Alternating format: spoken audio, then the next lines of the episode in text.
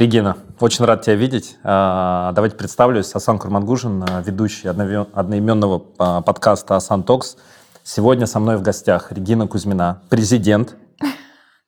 Президент, я прошу заметить, а, собственно, компании Unilever в России, Белоруссии и Украине. Украине.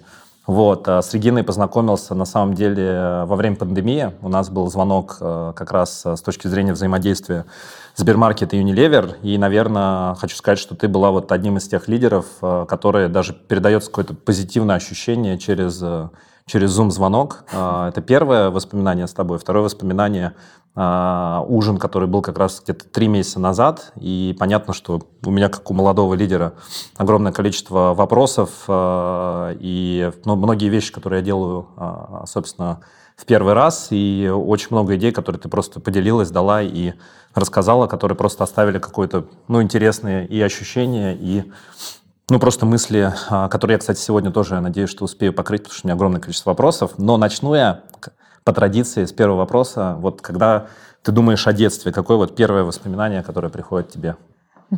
Ну, во-первых, спасибо большое, что меня пригласил. Меня сюда привело любопытство. А, и а, любопытство, собственно говоря, это такая для меня очень важная а, история, потому что мы с тобой познакомились еще до того, как встретились обсуждать а, вопросы точно, взаимодействия точно, со Сбермаркетом. Же... Мы с тобой встретились на конференции, да, где, собственно говоря, точно. были какими-то спикерами.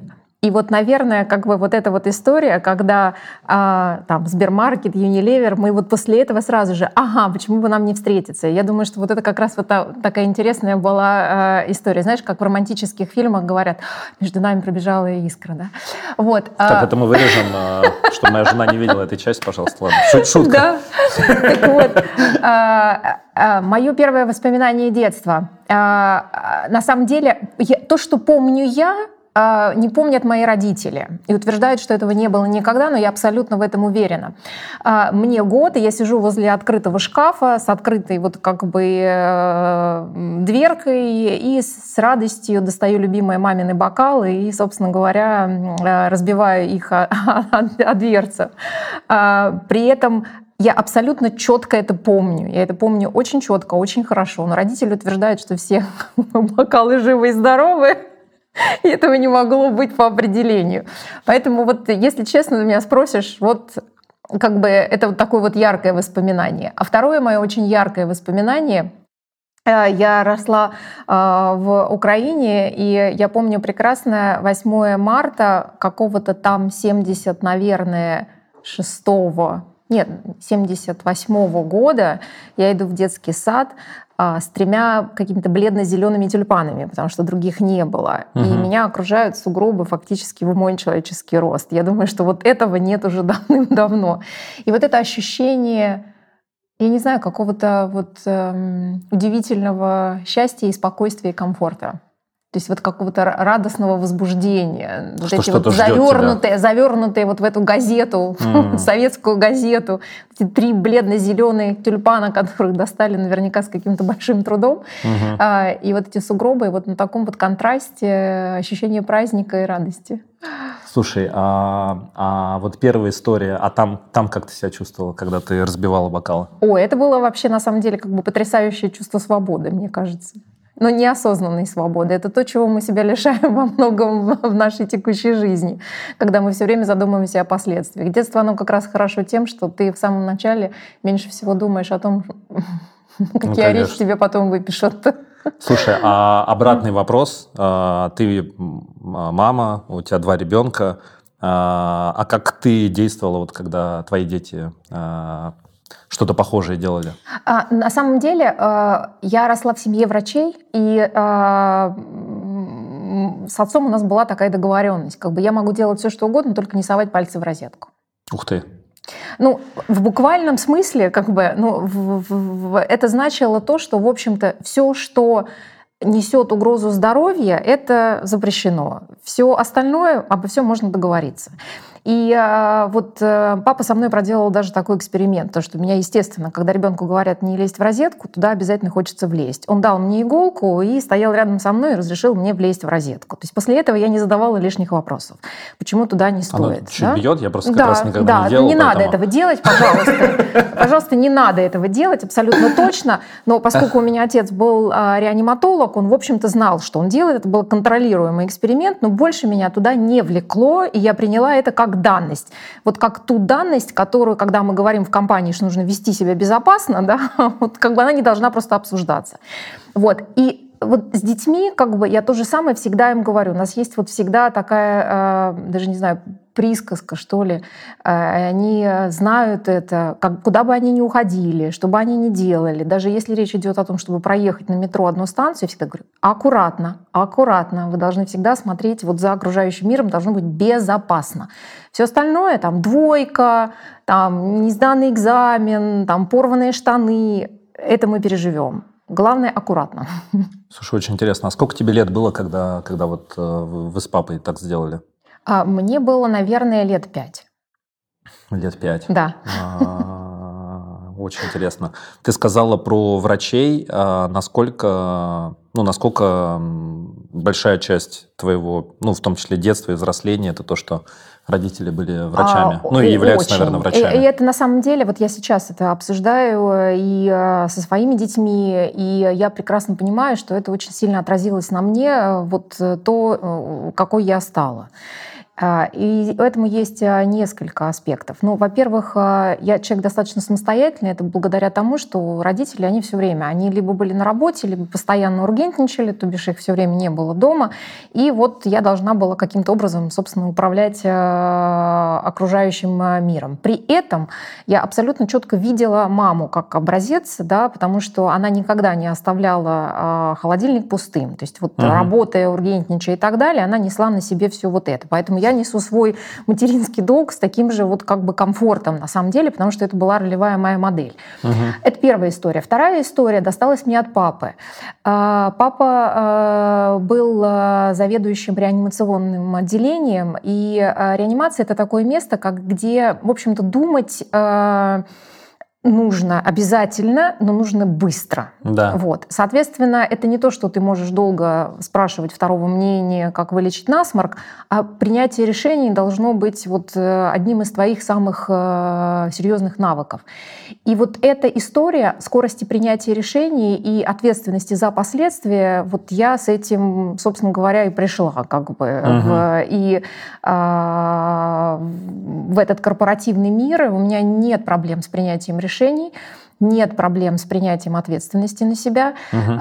И а, первое время, конечно же, были проблемы с тем, каким образом я коммуницировала с людьми, потому что когда ты быстро принимаешь решение, в общем-то, объяснять и заниматься вот этим alignment, да, как бы угу. выравниванием угу. со всеми, эта история была достаточно сложная. Мне пришлось учиться угу. быть более гибкой, вовлекающей угу. и так далее. Я действовала, наверное, во многом как в реанимации.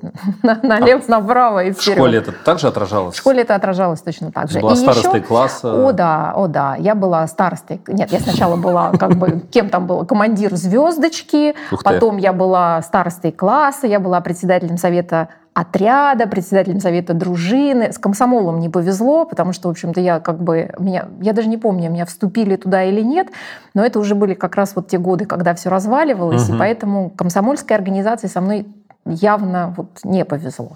Вот. А, и еще... Эм, на самом деле история, я много из семьи, конечно, вот принесла, и вот это вот то, что, наверное, где-то в чем-то здоровская история, а где-то в чем-то мешает. То есть я спас, спасательница по жизни. И это на самом деле прекрасная штука, но в какие-то моменты ты должен как бы остановиться да, и дать миру возможность спасти, э, спастись самому без моего собственного вмешательства. А, и мое вот это вот спасательство, оно проявляется во всем. Как бы. А, я многое прощаю, я влезаю сразу же как бы с реанимационными действиями в любой угу. процесс я пытаюсь э, предугадать и предотвратить. А угу. это не всегда хорошо. Угу. Очень болезненно, особенно когда ты работаешь э, с людьми, и когда тебе надо принимать э, резкие решения по поводу людей, потому что тут ты начинаешь очень сильно переносить на себя и пытаешься угу. как бы каждый раз винить себя в чужих неудачах. Ну да, и есть вот эта часть, недавно с коллегой общался, у меня очень похожа на самом деле тенденция, и я просто в какой-то момент понял, что что если я не даю возможность э, ребятам ошибиться, то я на самом деле делаю медвежью услугу для ребят, Конечно. потому что они не становятся сильнее. И когда ты это просто понимаешь, то ну, как-то легче, легче становится как раз отойти, не, а, Согласна. А, не делать и так далее. Слушай, mm-hmm. очень интересный вопрос про папу а, реаниматолога. А, был фильм, я не помню, как он назывался, а, недавно там Ирина Горбачева играла пару лет назад, очень популярным был. И там вот показывалась вот эта роль, э, роль врача-реаниматолога, что это настолько тяжеленная роль с точки зрения того, что у тебя безумный стресс, а при этом, ну, получается, каждый день ты спасаешь жизнь, жизни, и при этом, я так понимаю, что относительно мало люди, люди это вообще, в принципе, ценят э, и так далее. Ну, по крайней мере, в фильме так было как-то показано. Mm. Вот папа как, как с этим стрессом, собственно, справлялся? А, знаешь, Асан, на самом деле... А Это такой вопрос достаточно непростой, потому что я почему как бы вот держу такую паузу, да, потому что папа ушел 10 лет назад, я больше 10 лет назад. Для меня это как бы до сих пор такая вот болезненная история, потому что э, папа, конечно, был вот моим самым большим другом и самым родным человеком. И я многому у него научилась и во многом э, действительно обязана э, ему. А, но а, вот за все это время у меня никогда не было абсолютно а, никакого ощущения того, что он ждет от кого-то какой-то благодарности. У нас дома никогда не звучали такие слова, там, как вот там, неблагодарные, меня там не отметили, меня там не заметили и так далее. Поэтому, наверное, я тоже там по жизни особо не требую никакого, никакого там признания и всех этих вещей.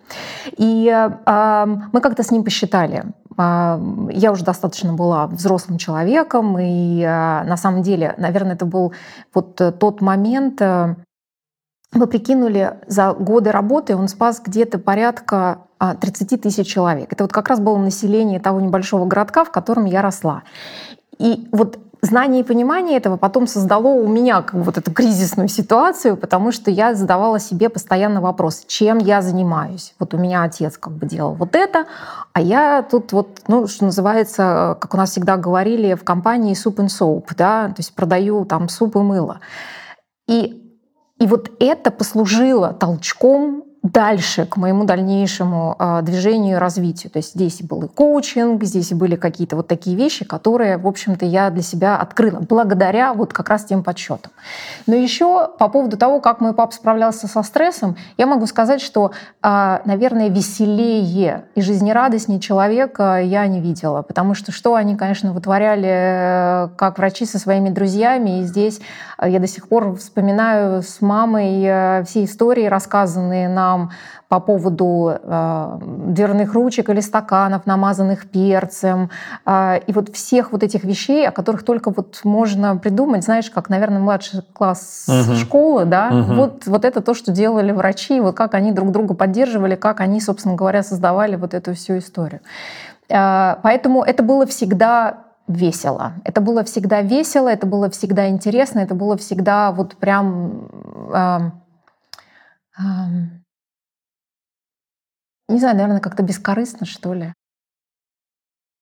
Ну, по факту ты делаешь это ну, какой-то миссии, предназначения и я не думаю, поэтому... что я не думаю, что как бы вот у моих родителей существовало вот это понимание, как бы да, они наверняка и я не помню в детстве вот этих слов там миссия, предназначение и так далее это был долг, который был э, возведен в, вот в самый высочайший э, статус. И надо было подняться посреди ночи, надо было подняться посреди ночи. Я даже помню, вот мама рассказывала, что как раз вот в тот вечер, накануне своей смерти, это был как бы вот э, третий инфаркт, папа больше всего переживал по поводу того, что вот его друг попал уже с очень серьезным состоянием, и он переживал по поводу того, что вот он может не выкарабкаться. То есть он все время как бы думал вот Про о другом угу. и так далее.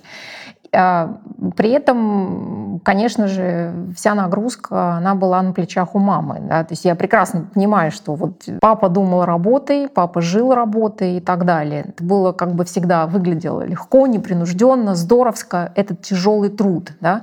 Но при этом мама делала тот же труд, вот. Но угу. еще и занималась, тащила на себе все хозяйство и детей. Так что все это, знаешь, как это в жизни у нас всегда все сбалансируется. Сейчас, сейчас я по, по, по, поспрашиваю тоже, а, как ты, как ты, ну, а, как, как, как ты это делаешь а, в своей жизни. А, а мама как, какая специальность у нее была? Тоже травматолог. Травматолог. Травматолог. То есть это по, как это, как называется? Вертикальный, можно сказать, некий бизнес. То есть ты Реаниматолог принял, отправил травматологу, и они в, одной, ну, в одном здании работали, да, они, они, да, да, они много, как бы им приходилось вместе работать. Круто. А, хорошо. Ну, ты знаешь, я на самом деле, я ведь тоже хотела быть врачом. Расскажи. Я хотела быть врачом, и э, я а, абсолютно как бы родители были моими героями, моими кумирами и так далее. И я знаю, что для меня не было ничего лучше, если меня там а, папа или мама брали на работу. Это вообще такой был кайф, когда ты вот э, передвигаешься по клинике, там больнице, как бы там пациенты и все такое. Мне это очень нравилось. Вот. И я практически я как бы готовилась к тому, чтобы быть врачом, хотя я могу сказать, что, наверное, для большинства родителей а, они желают детям всегда лучшей судьбы чем их собственное. И а, вот э, я даже поехала в Киевский медицинский институт, на а, день был день открытых дверей, и, к сожалению, наверное, или не знаю уж я, по воле случая, просто это как раз был год, когда а, переводили высшее учебное заведение с русского языка преподавания на украинский. Я училась в русской школе. Угу. И предполагалось, что я должна была вот начать учиться на украинском языке. Это немножко было вот сложновато. И, в общем, я взбрыкнула. А, и эм, вот как-то поменяла угу. направление, ушла в химфарм-институт, вот, э, уехала в Петербург, в то время Ленинград, но на самом деле в какие-то моменты жизни я жалела, что я ну, да? совершила такое действие. Да. Но я понимаю прекрасно, почему, например, а, мы, мы с родителями это обсуждали, и они говорили, что, возможно, ты была бы прекрасным а, врачом, но э, ты бы очень сильно переживала. По поводу? По поводу вот всего вот этого пациентов, mm. несправедливости мира, mm. финансового обеспечения, mm-hmm. как бы вот именно больницы, клиник, потому что вот э, в определенный момент это все было не так просто, да, что здесь, что в Украине, это не важно. Mm-hmm. Вот, и поэтому для них это было все, они говорят, слава богу, не нужна тебе эта ответственность. Слушай, очень интересно. По факту, ну и я уверен, что и в текущей твоей роли огромное количество стресса, но, наверное, а, он все-таки другой, когда ты именно За, за жизнь человека он другой. борешься каждый день. Он а. другой. А, но на самом деле, знаешь, вот э, что мне показалось очень интересным, и почему мне кажется, что вот я работаю в правильной компании, Сейчас такая будет рекламная пауза. А, хотя, в общем-то, мне кажется, что это даже не реклама, а очень справедливая история. В компании Unilever мы сделали вот эту вот э, от такое отступление, вроде как казалось всем, все недоуменно пожимали плечами, когда мы об этом говорили. Мы стали с людьми говорить о предназначении, о смысле, о предназначении, что это, для чего это и как. И вот для меня это было настолько как бы важным моментом, э, что это была не только моя тогда персональная история, да, вот где я нащупывала сама, да, как бы для чего и все это происходит.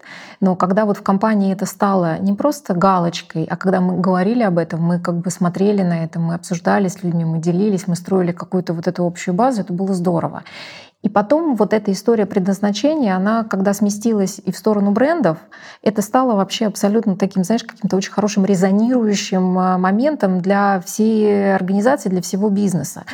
И поэтому, когда, например, мы делаем рекламные кампании, то это не рекламные кампании, рекламные кампании. Мы идем в школы с доместосом, чиним туалеты. Мы работаем с ДАВом, мы занимаемся вопросами самооценки, поддержания самооценки и уверенности девочек молодых женщин. Да? И это те вещи, которые вообще на самом деле супер важные. И вот э, я понимаю, что да, речь идет не о фактическом спасении там, чьей-то жизни, но кто его знает? Да? Вот кто его знает? И если вот как-то ты можешь на это повлиять, даже вот в такой мелочи, угу. да, даже в такой мелочи, как вот психологическая безопасность, да, вот э, это при таких базовых гигиенических да, вещах, да, да, да. да, когда ты кому-то даешь какую-то возможность вот почувствовать себя чуть более уверенно. А, вот это те вещи, которые на самом деле меня, как вот руководителя компании сейчас, я вот чувствую, что я вот на своем месте, вот я в том правильном месте, угу. в котором я только могла бы оказаться. У меня очень много вопросов, а, поэтому пойду по, порядку. Ты сказала, что в какой-то момент в компании, получается, было какое-то осознанное усилие, чтобы вот э, говорить про предназначение. Я так понимаю, что это в том числе про индивидуальное предназначение, да, то есть не только про компанию. Это не про компанию. Как это было вообще? И, э, то есть это прям, прям, прям вот, не знаю, SEO, там, вот, в американском вот, офисе, и все лидерство, они сказали, все, мы начинаем... Как это вообще происходит? Это, это на самом деле, как бы, ну, действительно, как ни странно, это все пришло э, как идея из центрального офиса в там, Лондон, Роттердам, э, начали говорить о вообще, в принципе, программе построения лидерства, начали все с руководителей высшего звена. И прогнали, как бы, собственно говоря, первых э, через э, вот, вот, вот такой опыт и такой впечатление. И это даже были не тренинги. То есть это вот такой вот процесс, как бы, где ты, собственно говоря, открываешь для себя, что тебе важно, что тебя вот драйвит в этой жизни, да, как ты можешь сформулировать свое предназначение. И, собственно говоря, увидев, какой эффект это оказывает на людей, и как это, в общем-то, отражается на даже на бизнесе. Компания приняла решение действительно дальше инвестировать э, это и привлечь к этому всех сотрудников. У нас все сотрудники, начиная вот, вот от меня и заканчивая э, рабочим э, на предприятии, у них у всех была возможность вот пройти вот этот процесс. И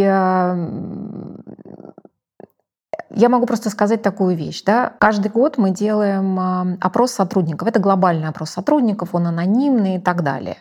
А, уровень вовлечения сотрудников в компании на очень высоком уровне. То есть у нас в России 97% а, net positive score. Ух ты. Это же супер, супер высоко. Это какой-нибудь да. там топ-1, топ да. топ-5 персентиль компании, да. в принципе. Да. А можешь сказать э, твою именно, ну, опять же, если ты можешь поделиться, твою, твою историю, как ты э, воспользовалась этой возможностью? То есть как это выглядело? У меня два, два, э, два интереса. Первый интерес, как в том числе как у лидера компании, вообще потом как это да. организовать. А второй интерес индивидуальный. Э, если бы я сам хотел этот процесс пройти, как он с твоей стороны смотрелся? То есть у меня сразу такие два под вопроса про могу, один и тот же процесс. Могу сказать э, следующее. Вот а, мой персональный путь, он был таким, он был достаточно сложным, потому что я а, к, как человек очень практичный, мне же надо спасать, мне дайте скорее как бы там отвертку и да. Э, да, кислородный этот самый э, маску. А, садиться и вот это вот вдыхать, и думать, и размышлять было непросто.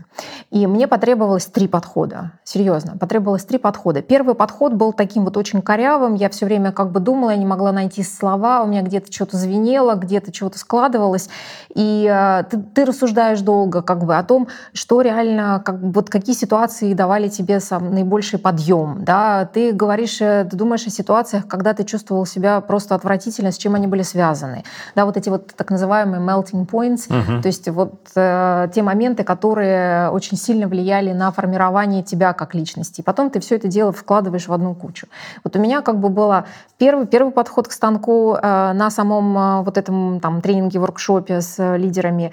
Э, ничего не получилось, я ушла из этого с некоторой такой корявой фразой, но с каким-то вот чувством дискомфорта. А потом э, пригласили меня на этот же тренинг, но в качестве аламни да, выпускника mm. для того, чтобы помочь остальным участникам процесса, собственно говоря, найти их предназначение. То есть уже как бы такого софасилитатора вместе с, основными, mm-hmm. с основным преподавательским составом.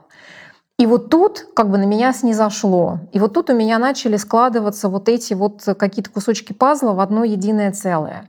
И после вот этой истории я вышла вот с таким как бы предназначением, которое звучало следующим образом. Подпитывать огонь в тех, э, которые хотят гореть. Да. да? Там еще быть, быть феей, по-моему, было. Сейчас я тебе расскажу. А, да. окей. Вот. И это вот я вышла с этим таким формальным, как бы этим, я понимала, но я чувствовала все равно какой-то дискомфорт, потому что я все время думала о том, что подпитывать огонь как, как, вот, вот как угу. я это буду делать, да. С, самой сгорать как-то я в этом процессе не очень жаждала, угу. потому что это можно сделать один, два, три раза, и на этом все, как бы, да. Опять-таки возникал вопрос, а как, а что дальше? И я припарковала вот, э, вот эту вот историю на какое-то время, и когда я начала заниматься, учиться коучингу, интересно то, что очень большой блок вот в этой коучинговой программе как раз предназначался для того, чтобы сами будущие коучи искали свое и формулировали свое предназначение. И вот я, я пришла, а у меня уже все есть, все хорошо, я сейчас быстренько раз и все. И, а потом я отложила это в сторону, думаю, я сейчас попробую еще раз. Это третья вот как раз Это был как раз третья попытка да. моя. И вот третья попытка родила вот совершенно как бы э, другую формулировку, которая мне гораздо ближе. Она менее формальная, но э, я ее перестала стесняться и совершенно спокойно выдаю ее теперь на всех формальных корпоративных э, мероприятиях. А, то я по предназначению фея Динь-Динь, которая распыляет волшебную пыльцу на всех, кто хочет летать. И вот я абсолютно четко здесь для себя определила, что для, вот я работаю с теми и трачу свои усилия на тех, и вот волшебную пыльцу на тех, кто хочет летать. То есть заставлять летать никого не хочу и не буду. Второй момент, который был для меня очень важен. Фея Динь абсолютно не позитивный герой. Есть Расскажи, вот я, я вообще не знаю, есть. вообще не знаю. Вот ты начнешь читать Питера Пэна «Скоро дочки» да. и узнаешь. Вот фея Динь-Динь это прекрасное вот, вот такого вот как бы совершенно крошечное существо. Оно незначимое, оно небольшое, оно как бы вот особо невидимое. Оно при этом совершенно такой вот как бы характер припаршивейший, э, очень э, ревнивое, хочет быть все время в центре событий. А, для нее участие вот, и вот этот вот как бы inclusion, вот вхождение в состав преступной группировки — критичная история. Но при этом у нее есть очень волшебная пыльца, угу. что делает ее на самом деле как бы а, незаменимой с точки зрения как бы движения вперед и развития. И можно терпеть и э, прощать ей вот то, что, кто она есть. Да. А для меня это очень важная вещь. Я не хочу быть правильной, я не хочу uh-huh. быть вот этой вот каким-то таким вот корпоративным uh-huh. правильным образом, который uh-huh. очень часто формирует вот вообще в принципе везде, да, и в средствах массовой информации, когда девочкам рассказывают о том, что вот вы там будущие лидеры, вы там имеете возможность, вот там вам ролевая модель, и она должна быть обязательно вот 90-60-90, да, как uh-huh. бы вот в корпоративном смысле. Uh-huh. Я не хочу этого. То есть я вот какая она есть, да, там а, все, что я там говорю, все, что я думаю, все, что я делаю, я могу быть неправ, я могу делать глупости, я могу ошибаться, я могу, как бы я имею право делать это вот совершенно спокойно. Но при этом, если я знаю, что я кому-то могу помочь, угу. я вот реально как бы буду э, щедра да, в этом. И вот это для меня вот это то предназначение, которое вызывает во мне вот как раз вот это вот ощущение динь-динь внутри, да, и, и позволяет двигаться дальше. И оно носит и терапевтический эффект в том числе. Когда я себя плохо чувствую, я знаю, что я как бы вот очень хорошо поправляюсь, когда я кому-то помогу, научу, подскажу, поддержу и так далее. Вот, вот я сейчас начала учиться в школе Сколково, лидеры как преподаватели, и это тоже вот часть моего динь-динства, потому что угу. для меня это очень важно. Да? Вот я чувствую, что э, это движение по пути предназначения моего. Это то, как я это реализую в жизни. Слушай, спасибо тебе большое, что поделилась. На самом деле, мне кажется, это сверхполезно. И э, я сейчас как раз вот этот процесс прохожу, и вот, наверное, я где-то а, в конце первой стадии. То есть что-то корявое получилось, а, но не настолько про меня, чтобы я вспоминал эту фразу, в том числе в сложные моменты. Потому что мне кажется, что вот ты, ты это делаешь э, тогда, когда ты, в том числе в сложных моментах, ты просто такой, окей, как бы там там или я нахожусь с точки зрения вот этой как раз там, ну, я не знаю, фразы, предназначения, как это назвать. И э, могу ли я, ну да, являюсь ли я собой согласно, согласно вот этой да, части. Да, э, это, это очень важная вещь, потому что мы порой э, определяем правильность предназначения красотой его звучания. Не про красоту, да? про себя. А здесь, а здесь как бы история по поводу того, насколько оно вот вызывает в тебе резонанс, насколько угу. ты как бы чувствуешь правильную эту вещь. Да? И мне кажется, что знание своего предназначения — это твой инструментарий. Потому что это та штука, которая помогает тебе, как вот Мюнхгаузен себя вытаскивал за волосы из болота. Вот это также и твое предназначение вытаскивает тебя из сложных ситуаций. Оно по большому счету нужно вот в те моменты. Не тогда, когда у тебя все здоровско, и ты прям вот на, на полных парах мчишься туда, куда тебе нужно. А вот когда тебе плохо, когда ты вот в раздумьях, когда да. ты на перепутье, вот тогда тебе нужно помнить о том, для чего я здесь, что я делаю с этим, да, чего я хочу добиться. Вот, вот в те моменты как раз предназначение — это самый критичный инструмент. И даже если это будет история звучать коряво, даже если она будет звучать как бы не очень красиво, главное, чтобы вот там было хотя бы одно слово, которое для тебя имеет смысл. Да. Ну вот у меня два слова, а, которые сейчас крутятся, я еще не, не понял mm. их а, объяснения. Первое — это «солнце», я извиняюсь, я все-таки поделюсь. Нет, это здорово. А, и я по, в какой-то момент себя словил на мысли, что мой любимый цвет желтый. А, там любимая команда Формулы-1 была Джордан, а, не суть. А, не желтенькие машинки. Вообще машинами не увлекался, но почему-то это единственный кумир в моей жизни был а, а, пилот Формулы-1.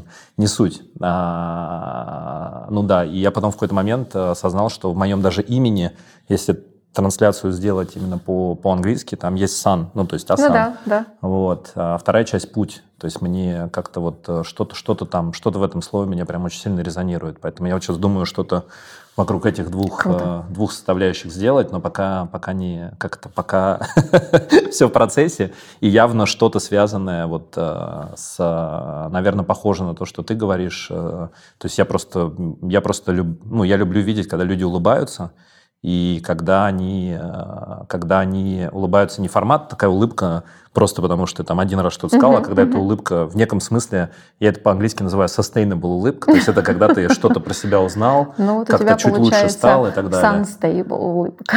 А? Sunstable. Возможно. А, хорошо. Давай тогда спрошу про... А, ты сейчас упоминала вот именно про тематику, что да, что есть какая-то картинка идеального женского лидера, а хочется быть собой, плюс у тебя есть опыт лидерства, а, получается, в Венгрии, в, а, собственно, Хорватии и странах, ну, ты расскажешь как да, раз. Да. Вот что ты думаешь именно про, про, про, про, про равноправие, про некой такой diversity, вот про всю эту часть? У тебя есть ли какое-то здесь мнение, чем ты хотела бы поделиться? Могу сказать сразу, как бы, да, а, вот э, история diversity и э, там а, гендерного равноправия.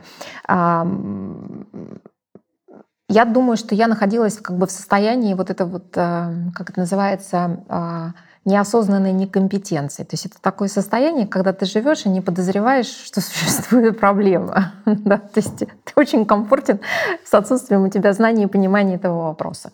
А, и все просто потому, что как бы у меня в жизни всегда все складывалось замечательно. То есть я работала, у меня получалось, меня замечали, меня промотировали и так далее. То есть и поэтому, когда вот со мной говорили о всяких там несправедливостях относительно женщин, я всегда как бы удивлялась этому и говорила, нет, такого быть не может, потому что вот со мной этого не происходило. Да. Поэтому вот, вот весь мой мир, он как бы имел вот, вот такой вот маленький, э, э, маленькое пространство. А потом, э, когда в компании начались вот и появились вот эти разговоры о том, что мы должны как бы смотреть, мы ставили себе цели, как это может быть сейчас там многие возмутятся, как же так, это должно быть естественно, нифига, естественно не получается, пока не стоит цель. Так вот, мы начали ставить цели, мы начали как бы к этому очень серьезно относиться, и даже в те моменты я говорила о том, что мы будем нанимать на работу профессионалов, вне зависимости от пола. А потом я поняла, что как бы вот это те вещи, которые на самом деле это неправильные вещи, да, и то, что как бы происходит в рамках одной компании, где все так прекрасно и замечательно, и действительно э, уже очень сложно обсуждать именно гендерную повестку, потому что у меня сейчас девчонки настолько все живые э, и просто огонь, и мне приходится за уши мальчиков вытаскивать, чтобы они вот как-то как поучаствовали в этом процессе, то э, все вопросы, связанные с э, лидерством, в какой-то момент стали сводиться больше, знаешь, к чему? Э, вот женщина-лидер, а она ведь не как мужчина-лидер. То есть вот мужчина-лидер — это человек, который пришел такой прекрасный в костюме на работу, отработал свою работу, вернулся домой И, а там у него любящая жена, там ему как бы вот э, накрыт стол, там у него прекрасные, умные, ухоженные дети, у которых сделаны уроки уже и так далее. И вот там он весь из себя прекрасен. Женщина-лидер, она вот пришла, отработала, вернулась, и вот эту всю красоту для своего мужчины, лидера или не лидера, устроила. Да? И да. как раз... Ты имеешь в виду, что это ожидание общества? И это ожидание общества, и это на самом деле вот это те вопросы, которые возникают да. у женщин, которые действительно хотят э, какой-то показать и сделать прогресс в карьере и в своем развитии. И вот это, мне кажется, давит на всех страшное дело как. И все задают, как же ты, как же у тебя, как же вот ты с этим, с этим совсем справляешься. И когда я говорю о том, что ну, если у меня есть немытая посуда или там разбросанные вещи, бог с ним. Говорит, ну как же так, это же невозможно. Мне кажется, что здесь нужно на самом деле как бы, ну, прежде всего, вот э, несколько вещей, да, хотела бы сказать. Когда мы говорим о женском лидерстве, это действительно такая очень большая важная тема. Я не хочу совершенно сейчас звучать, вот женщины, они такие вот лидеры, мужчины такие лидеры. Мы сейчас сталкиваемся вообще на самом деле с очень схожими проблемами, с очень схожими способами их решать.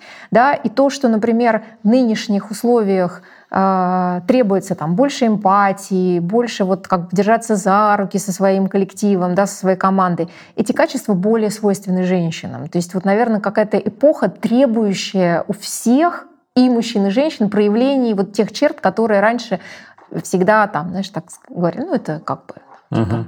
утереть слезу, это уж очень по-женски. Так вот, ну вот видишь, сейчас всем приходится это, это демонстрировать. Угу. А, так вот, а, женщины почему-то а, очень боятся быть женщинами, когда они находятся в руководящих ролях. То есть мы почему-то как-то, особенно вот в самом начале своей женской карьеры, мы пытаемся быть такими мужиками в юбках. Угу. Ну или наоборот, женщинами в штанах. Угу. И вот такое ощущение, что вот мы начинаем конкурировать и начинаем бороться как бы за одни и те же штаны. Совершенно ненужная история, как бы. А, потому что я видела и была знакома с таким количеством разных проявлений лидерства, но все же лидерства. И оно может происходить в разных видах, от разных, э, как бы разных проявлений, и, и, и быть совершенно как бы э, иметь совершенно разный а, а, результат, да, Поэтому женщины должны оставаться женщинами, на мой взгляд, и как бы перестать конкурировать э, э, за как бы, вот, э, предмет одежды, который, мне кажется, вот каким-то образом случился, вот ассоциируется с этой всей историей. Я могу рассказать такую штуку, да, вот она такая забавная до определенной степени. Я когда у меня был момент, э, когда я готовилась к какой-то встрече, приехал к нам какой-то руководитель и так далее. И потом мои коллеги-мужчины говорили о том, что а вот тебе было легко презентовать, было так здоровско, потому что все, все, на что он смотрел, это на твои ноги. Угу. Вот. А, ну, э, я, собственно, сказала это, это все. Да, да, да, это было в России, но как бы коллеги были мои э, иностранные коллеги, как бы и так далее. То есть это был уже такой не рядовой уровень там, а, и так далее. Это еще иностранные коллеги сказали? Да, да, спокойно. Не, не, не, Споко... не российские? Нет, не российские, нет, нет. Иностранные коллеги, как бы, ну, я все это свела как бы, к смеху, но я запомнила всю эту историю. Потому что в следующий раз, когда мы ждали опять очередного приезда какого-нибудь очередного руководящего работника, и все как бы мои мужские, мужчины-коллеги бегали совершенно с запаренным видом. А они говорят, почему не готовишься? Я говорю, у меня есть план «Б». Какой план «Б»? Я говорю, у меня есть короткая юбка. Угу. После этого со мной никто не обсуждал никакие истории про ноги, длину юбки uh-huh. и так далее. Да? Но это та вещь, которую как бы я вот поняла именно в той ситуации, когда э, ты должен никогда не, не забывать о том, кто ты есть и что ты есть. Да? И никогда не нужно отказываться от того, что тебе дала природа. И речь идет не о том, что ты вместо того, чтобы давать результат, будешь манипулировать общественным сознанием э, длиной юбки, да, а в том, что ты помни о том, что ты хороша в том месте, в то время, в котором э, и в той возможности, которую тебе предоставила жизнь. Ты даешь, как бы ты показываешь результат, но ты не должен оставаться, переставать быть женщиной в этот момент и прятаться за этим. Угу. Да? Или другая история, когда мне все время говорили о том, что я как женщина, и это было вот совсем недавно, это как раз в эпоху моего э, э, проживания в Восточной Европе, когда мои иностранные коллеги мне говорили, мужчины, о том, что я должна улыбаться, угу. что я слишком серьезная. Я должна улыбаться. Это на самом деле самый дискриминирующий комментарий, который очень часто звучит в адрес женщин. Правда? Конечно. Но почему мужчины в свой адрес не слышат комментарии, что они должны улыбаться. Ты часто слышал комментарий, что ты должен улыбаться?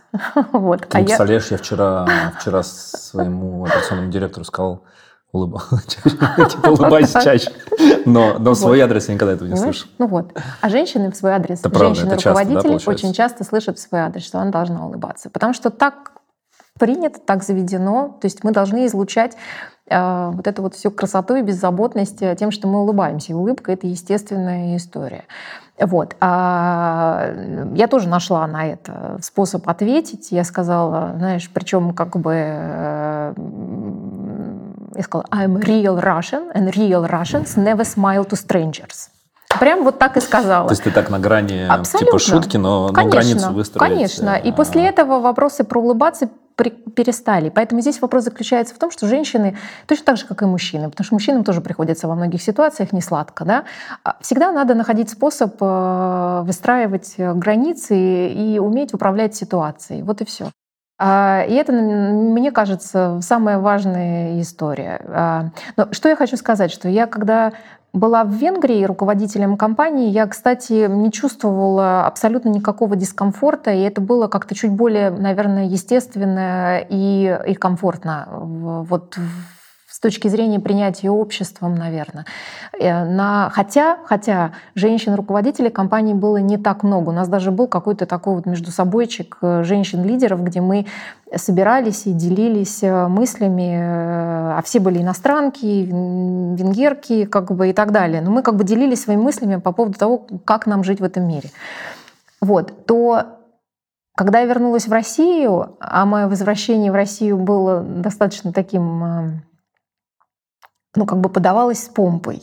Угу. Ты будешь первой женщиной, руководителем компании, там, ты будешь первой русской, которая угу. руководит компанией здесь и так далее. То есть это, поверь мне, не способствовало моему чувству уверенности в себе. Ну, конечно, да. Потому что я все время думала о том, что как ожиданий. бы, да, абсолютно вот эти вот высокие ожидания, и в любой момент мне могут сказать о том, что, ну, нет, ну, не смогла. Вот. Особенно понимая, в каком, а, что такое рынок российский, и что здесь быть успешным а, это не всегда зависит только от твоих персональных качеств. Так вот здесь я на самом деле, я могу сказать, что здесь я встретила такое количество совершенно потрясающих, умнейших женщин, лидеров, которые чувствуют себя очень комфортно, что называется, в своих а, вот этих вот штанах, что меня это прям порадовало, поразило. И, наверное, вселила уверенность в том, что все-таки э, вот именно здесь, в России, э, женское лидерство, оно будет иметь свою особую форму, потому что здесь э, есть очень хорошее понимание среди женщин о том, насколько важно поддерживать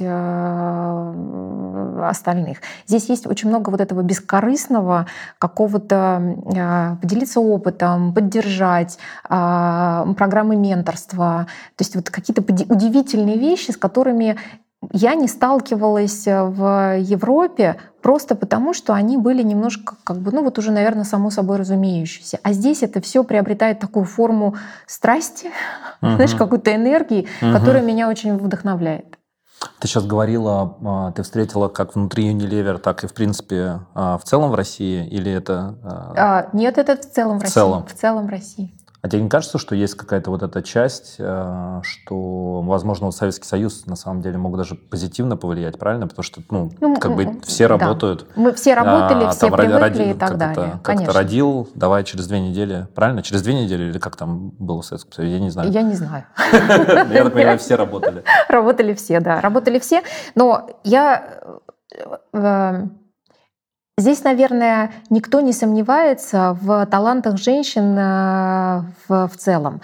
Вот э, в России, наверное, чуть более проявляется вот этот стеклянный потолок уже при вот таких предназначениях на такие очень высокие роли. Здесь, конечно же, мужчин гораздо больше. Ну, посмотреть даже как бы на, там, на ту же Думу и так далее. Потому что доминирующее мужское население.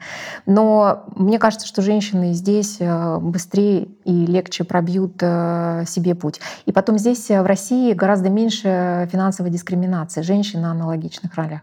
Mm, она я меньше. не знал, кстати. Она это меньше. официально, да? То есть это да, она, она меньше. Она есть, но она меньше. Потому что в Америке, по-моему, там 30%, Да, насколько да, я помню. да, За одну да. и ту же Да, роль у да, тебя на 30%. а, Но, да, но удивительно то, что как бы вот у женщин есть отличительная способность, э, и это я вот э, смотрю, это не только свойственно российским женщинам, но и в принципе женщинам. Когда речь идет о назначении на какую-то важную большую роль, все женщины как одна начинают в себе сомневаться и говорить, ну я, наверное, не готова, как бы есть э, лучше меня. Когда у мужчины, даже который еще не достиг уровня квалификации, с ним заговаривают об этой роли, он говорит, я всегда готов. Я вот прям тот правильный человек. То есть вот это прям удивительно. в России- э, ты, ты это в своем лидерстве сейчас Да, замечаешь, я да? это вижу, да. да А да, ты читала да, книгу да. Лин Ин э, Ше- Шерил Да, Сандберг? да. Это же она там как раз говорила, что что там все парни говорят, что даже когда не, не, не qualified на работу, что готовы, а девушки, которые qualified, как раз не, не А, готовы, это- и название книги как раз как это сядь за И- ну- стол. ну, это вот прям воспроизводится вживую, а, вот с точностью до слова. Каждый раз. Вот у меня очень много менти э, женщин, и я работаю тоже, как бы, и ко мне приходят и мужчины, в том числе, как бы на какие-то менторские разговоры. Вот прям один в один, а, как будто все прочитали и все взяли для себя именно этот сценарий, который они воспроизводят во всех этих разговорах. Женщины не готовы, и я сама точно такая же была. Я вела очень долгий разговор о том, что я не вернусь в Россию сейчас, потому что а, эта компания заслуживает лучшего. Я не готова. Мне Да. нужно еще что-то подучить, подработать, Мгм. набраться еще какого-то опыта, и только после этого. Да. Ну, особенно, когда ты настолько большую ответственность в своей голове берешь за то, что делаешь, что... Это да, но знаешь, что мне на самом деле мне помогло в конце концов? Потому что я прекрасно понимаю, что ответственность-то она осталась, и я как бы ее не сложила. Но мне помогло а, то, что я сказала, ну ладно, в принципе, меня могут выгнать либо я, потому что я женщина, да, потому что я не справилась, ну давайте я попробую. Это было на самом деле. И это мне позволило начать, вот что называется, немножко хулиганить с самого начала. То есть перестать оглядываться и перестать как бы все время говорить о вот том, что вот это да, играет. перестать оглядываться и перестать думать о том, что а я делаю правильно, неправильно, я получу одобрение или не получу одобрение. Я сказала, слушайте, ну если мне суждено быть приглашенный куда-нибудь, да я попробую. В конце концов, хуже-то, наверное, не станет. Хуже не стало, стало лучше, потому что я, я не цеплялась За за, роль. эту роль. Да. Я не цеплялась и не цепляюсь за эту роль. И вот каждый день, который я Оно провожу в дает, компании, раскрывает. дает такую свободу, Да. и ты перестаешь цепляться не только за роль, ты перестаешь цепляться за власть. Она Мгм. тебе не нужна абсолютно для того, чтобы вообще как бы удовлетворять э, себя в этой жизни. Ты живешь вот тем, что ты живешь. Ты приходишь, и каждый день у тебя фан. Каждый день. Круто. И вот это как бы вот это здорово. А очень часто мы не даем себе свободы, да, мы как бы все время думаем, правильно я делаю или нет, правильно ли я живу, правильно ли я принял решение, правильно ли я работу делаю. Надо свободней. Слушай, о- очень круто. Мне ходил на Дюну, а, фильм вышел, Мгм. ну, понятно, по книге. Ну да. И там какая-то очень красивая сцена есть, где вот этот герой, а, там ему, по-моему, папа, что ли, говорит, он говорит, там что-то лидеров, лидеры там не, не сами приходят, их призывают или как-то так. Я помню, мне это как-то запомнилось, что, ну, что, есть, что, что в идеале ты как раз не, не борешься за власть, а делаешь то, во что ты веришь, и, ну, как бы, если это ценно, то, то, то тебя само как-то, ну, я не знаю, Я- я- нет, я тебя я с само тянет в эту согласна. роль автоматически. Я могу сказать, что как бы время выбирает своих лидеров, да, потому что есть времена, когда тебе нужен лидер, который ведет за собой, есть времена, когда тебе нужен лидер, который находится рядом с тобой, а есть времена, когда он должен быть за тобой, как бы давая тебе время, пространство и э, возможности для э, реализации.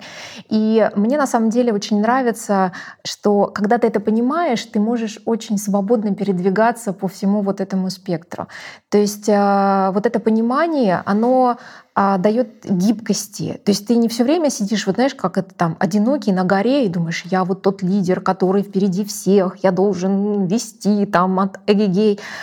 Потому что это жутко одинокое чувство быть все время где-то впереди и тащить за собой. Но когда ты можешь гибко передвигаться и говорить о том, что вот сейчас, вот в этом вопросе, да, мне нужно вести за собой.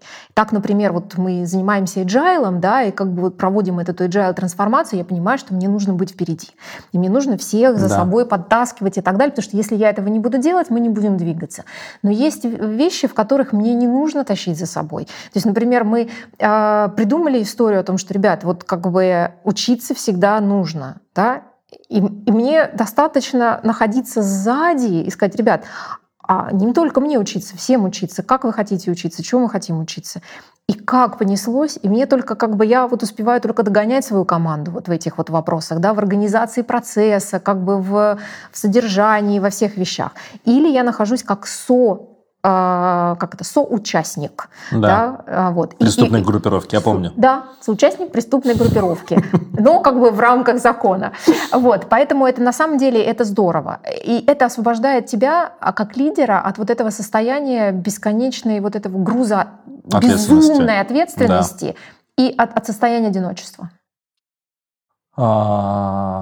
Vulnerability. И вот это а, ты говоришь, да, про лидерство, один, ну, что, что, что когда ты лидер, зачастую может быть вот это ощущение одиночества, и а, насколько, насколько, ну, насколько, насколько ты можешь, собственно, все равно ты бываешь слабым. Ну, то есть это факт. Ты не Конечно, можешь быть всегда сильным. Ты не можешь быть сильным. И в этом и есть, ну, как бы сила, в том числе, там, и самому, в первую очередь, там, себе признавать, в чем ты слаб, на данный момент, опять же, потому что я сторонник того, что вот этой uh, growth mindset, что всегда даже слабую сторону можно сделать сильную при, при, при, при, при, при том, что ты как раз осознанно ну, да. делаешь, но в моменте там в любом случае у тебя, у тебя есть э, да, давай вот так. vulnerability, вот что, что, что... Давай так. Давай, да. Только честно я тебе скажу, да, vulnerability – это инструмент. Расскажи. Ну, потому что когда ты доходишь до уровня понимания того, что быть слабым это нормально, ты понимаешь на самом деле, когда этим инструментом правильно пользоваться. Чтобы э, те цели, которые... Ну, Асан, ну вот, да. да, вот ты приходишь, у тебя в организации кризис, да, вот реально, и тебе нужно принять решение. И вот если ты начнешь растекаться как бы по стене и говорить, ах, я не знаю, что делать, ой, как бы это самое и так далее, когда тебе надо конкретно принимать вот какие-то определенные шаги, и нужно это, а, тебя твоя команда четко понимает, что вот сейчас от тебя многое зависит, да, ты не можешь быть слабым. Даже если ты в душе чувствуешь, что тебя сейчас разорвет на тысячу маленьких всяких штучек, да. Вот. А есть моменты, когда ты признаешь, что ты не, не силен в чем-то, и ты совершенно спокойно отступаешь и даешь команде возможность проявить себя. И у нас был совершенно недавно как бы вот такой вот групповой коучинг э, с командой, где я уж не знаю, кто кого коучил, по-моему, мы просто собрались и вот э, реально друг другу как бы с друг другом делились. И команда вывела такую интересную формулу, что vulnerability — это твоя а, проявление твоей слабости в те моменты, когда кто-то может и готов проявить свою силу. Ты имеешь в виду, сказать... что компенсация, что в этом смысле, что в любом Ты... случае организация... Я тебе могу сказать, что это для меня это как бы, наверное, вопрос сонастройки, да. Вот, когда я чувствую, что вот если я сейчас отойду в сторону, то это будет проявлением, для меня это будет как бы проявлением слабости и видимости слабости моей, но это будет способствовать созданию новой силы у команды. Да. Но если мое проявление слабости будет создавать слабость... Понятно. Нет, это очень интересно. То очень я не могу идея. этого сделать. Крутая идея. Но это моя идея. Абсолютно, не, не, слушай, вот абсолютно круто. не знаю, насколько, насколько это у кого как бы сложится. Не, да. на самом деле я про себя думаю. А, ну, у меня есть тенденция как-то стараться, вот, наверное, часть день-день как-то быть полностью открытым, там, все хорошо я говорю, все, все в моей голове плохо я говорю. Это и мне нравится вот эта концепция а, того, что в те моменты как раз, когда, ну, как раз у тебя очень высокая ответственность, потому что на тебе очень много что завязано. И твоя задача как раз продвигать на уровень вперед, даже когда ты сам чувствуешь вот эту слабость и vulnerability, тебе важно, ну, как бы все равно ее с самим собой проговорить и принять, но визуально там в любом случае лидировать. А вот в тех частях, когда как раз а, все более стабильно и хорошо. Это, наоборот, уникальный инструмент, где ты можешь в том числе поделиться, потому что, ну вот, я просто про себя могу говорить. А, реально мои самые крутые периоды роста, конечно же, они идут после самых сложных неких таких, то, что называется, ментальных сложных моментов угу. с точки зрения лидирования, ну, там, жизни и так далее. У меня, кстати, этот год был очень похожим, то есть у меня за, за вот таким, как бы, низким периодом сейчас, ну, вот конкретно сейчас там локальный пик, может быть, там, ну, логично, я же все-таки продвигаюсь как человек, но он, я бы здесь не был, если бы не было вот этого, а, вот этого момента. Но, ты знаешь, на самом деле, вот а, мне очень нравится, когда а, есть такое выражение, вот не помню дословно, но оно говорит о том, что наши слабости превращаются в наши сильные стороны, да, то есть вот наши, вернее, поражения наши слабости превращаются в наши сильные стороны, если присутствует момент рефлексии. Если, если не присутствует момент рефлексии, то, то наши болью. слабости остаются нашими слабостями, да, наши, наши провалы остаются нашей болью, да, как бы. Вот. И поэтому, когда мы говорим по поводу провалов, да, то э, э, вот для меня как бы история про провалы — это когда ты рационально, спокойно говоришь о том, что да, вот здесь и здесь я допустила ошибку, вот это, вот это не получилось. Но и одновременно с вот этим провалом у тебя существует уже компенсационная линия, когда ты говоришь «я это понял», я уже как бы осознал, и вот, вот, вот совершенно другой набор инструментария мне нужен, я по-другому поведу себя, я как бы сделаю это не так. И это на самом деле, наверное, одна из самых мощных и самых серьезных э, вложений в собственное развитие. А тогда это хорошо. Да. Понимаешь, тогда получается, что наши провалы — это наши победы. Конечно. Ну, при условии, что ты добавляешь рефлексию. Это Рэй Далио, я не знаю, ты читал эту книжку «Принципы»? А, он там вот ровно такое уравнение написал – pain а, plus reflection equals progress. Ну, то есть боль плюс рефлексия равняется прогресс. И он очень интересную идею написал. Я пока что не там, но иногда у меня есть эти моменты. Он, он сказал, я, привык, я себя приучил боль ассоциировать с чем-то хорошим, потому что я понимаю, что за этой болью придет, э, придет рост. И вот э, я, ну, я много медитирую, э, часто медитирую даже в течение дня. Я сегодня буквально медитировал, я чувствую снова какую-то тревогу, очень сильная усталость. И у меня обычно такая тема медитация, как некая заплатка такая там. Я прислушался, я раз к тебе прислушался, то будь другом, отступи, поэтому я на следующей встрече Слушай, буду ну очень ты, сильным. Ну ты молодец. Сейчас, я скажу, у меня, у меня мысль появилась, если медитирую, такое чувство, нет, точно не уйдет, усталость останется, тревога останется. Такой думаю, ну может это и прикольно, может и прикольно, что я приду с усталостью и тревогой навстречу, и я ровно на этой встрече буду самим собой, ну, то есть, и это классно, ну, да. это, ну, и я там, где есть, в том числе, потому что есть усталость и тревога, а, а усталость — это бережность, ну, потому что усталость, ну, да. я устал, да.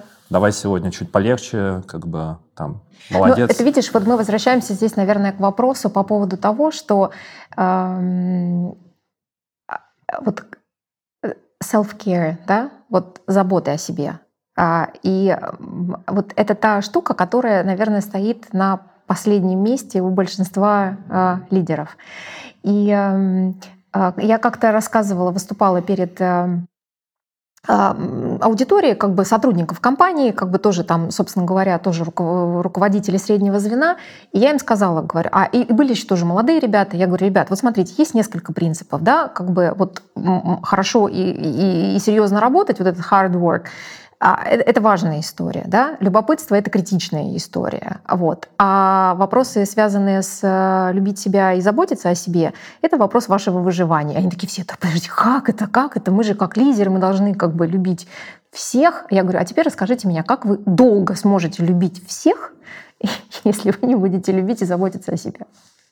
Сто процентов. Я обычно, когда у меня есть тенденция, ну и как-то злость, а, вот, и а, когда, к сожалению, иногда выхожу из себя с командой и э, всегда извиняюсь. Ну, понятно, что ну, я, я всегда то, что называется, оуню этот а, процесс, и э, я зачастую говорю просто, слушай, как бы я в первую очередь на себя зол, и поэтому я а, неконтролируемо там мог выйти из себя и так далее.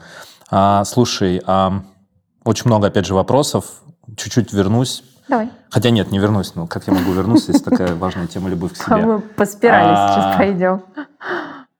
Да, любовь к себе. Что это для тебя такое? Что это? Что это? Слушай, как это? Ну, на самом деле, любовь к себе — это а, одна из трех частей вот э, моего как бы work-life balance. Да?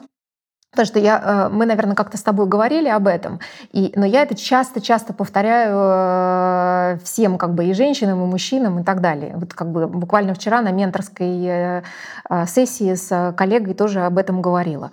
Нет баланса из двух частей. Это не work и не life. Есть три части. Это твоя профессиональная твоя реализация, это твоя социальная реализация и это твоя персональная реализация. Вот как бы вот что это такое для тебя?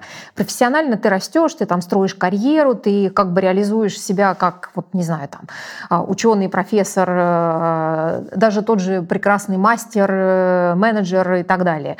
Да? А социальное это не только как бы там муж, жена, ребенок, это еще и родители, это еще и какой некий такой вот социум, в котором ты живешь. Но вот все почему-то забывают по поводу себя любимого, да, и всегда вот эта штука, она где-то там. А, но на самом деле без этого абсолютно прожить невозможно. Я помню, совершенно такая вот байка, не байка, это реально со мной случилось. Я была, меня только-только промотировали или собирались промотировать на менеджерский уровень, там совершенно как бы вот молодой сотрудник в компании, и мне в качестве вот такого мотивирующей истории Э, предложили сделать такой карьер-каунселинг э, с тогдашним одним из наших вообще общенелеверских черменов. Ух ты. Да. Но я так к этому не отнеслась, вот это вот, ух ты, я все время задала, мне это надо, как ну, страшно было. Вот. И вот э, сидит замечательный дядька, у нас с ним было там типа 30 или там 40 минут, и вот это время он говорит мне, мне сказали, что ты хардворкинг, да, такая вот прям трудяга-работяга. Я тебе расскажу историю, он мне рассказал историю про, свою, про своего секретаря, которая тоже была таки, такой же трудягой, потом развелась, а потом стала работать еще лучше, потому что у нее третий глаз открылся. Я вышла совершенно... Это как что? Это как хорошая история? Я очумевшая вышла оттуда, я сказала, нормальный такой карьер каунселинг, наверное, это был карьер кэнселинг, как бы, да, в хорошем смысле этого слова. И вот эта история, она почему-то ну, совершенно дурнейшая вещь, но я с ней вот жила какое-то время. И жила я с ней какое-то время, наверное, а, до того момента, как родился второй ребенок, Uh-huh. У меня не было никакого декретного отпуска, то есть я фактически вот начала работать, как только меня привезли из роддома, и у меня вот, значит, тут да. висел младенец, тут висел телефон, тут был компьютер.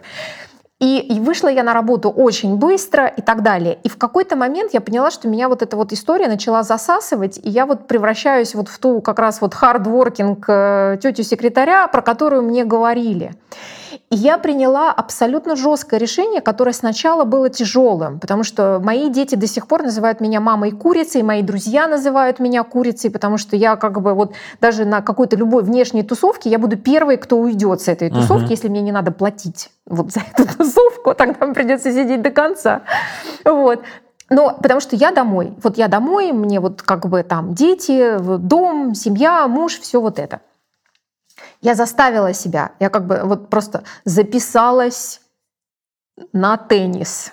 Я начала ходить в 40 лет на теннис, прямо два раза в неделю, дисциплинированно. Сначала как бы я все время думала, как бы отменить, но потом это. Потом я добавила туда осознанно рисование. Я начала ходить туда тоже там типа два раза в неделю на рисование. То есть я забила свой график до вот прям предела. Да?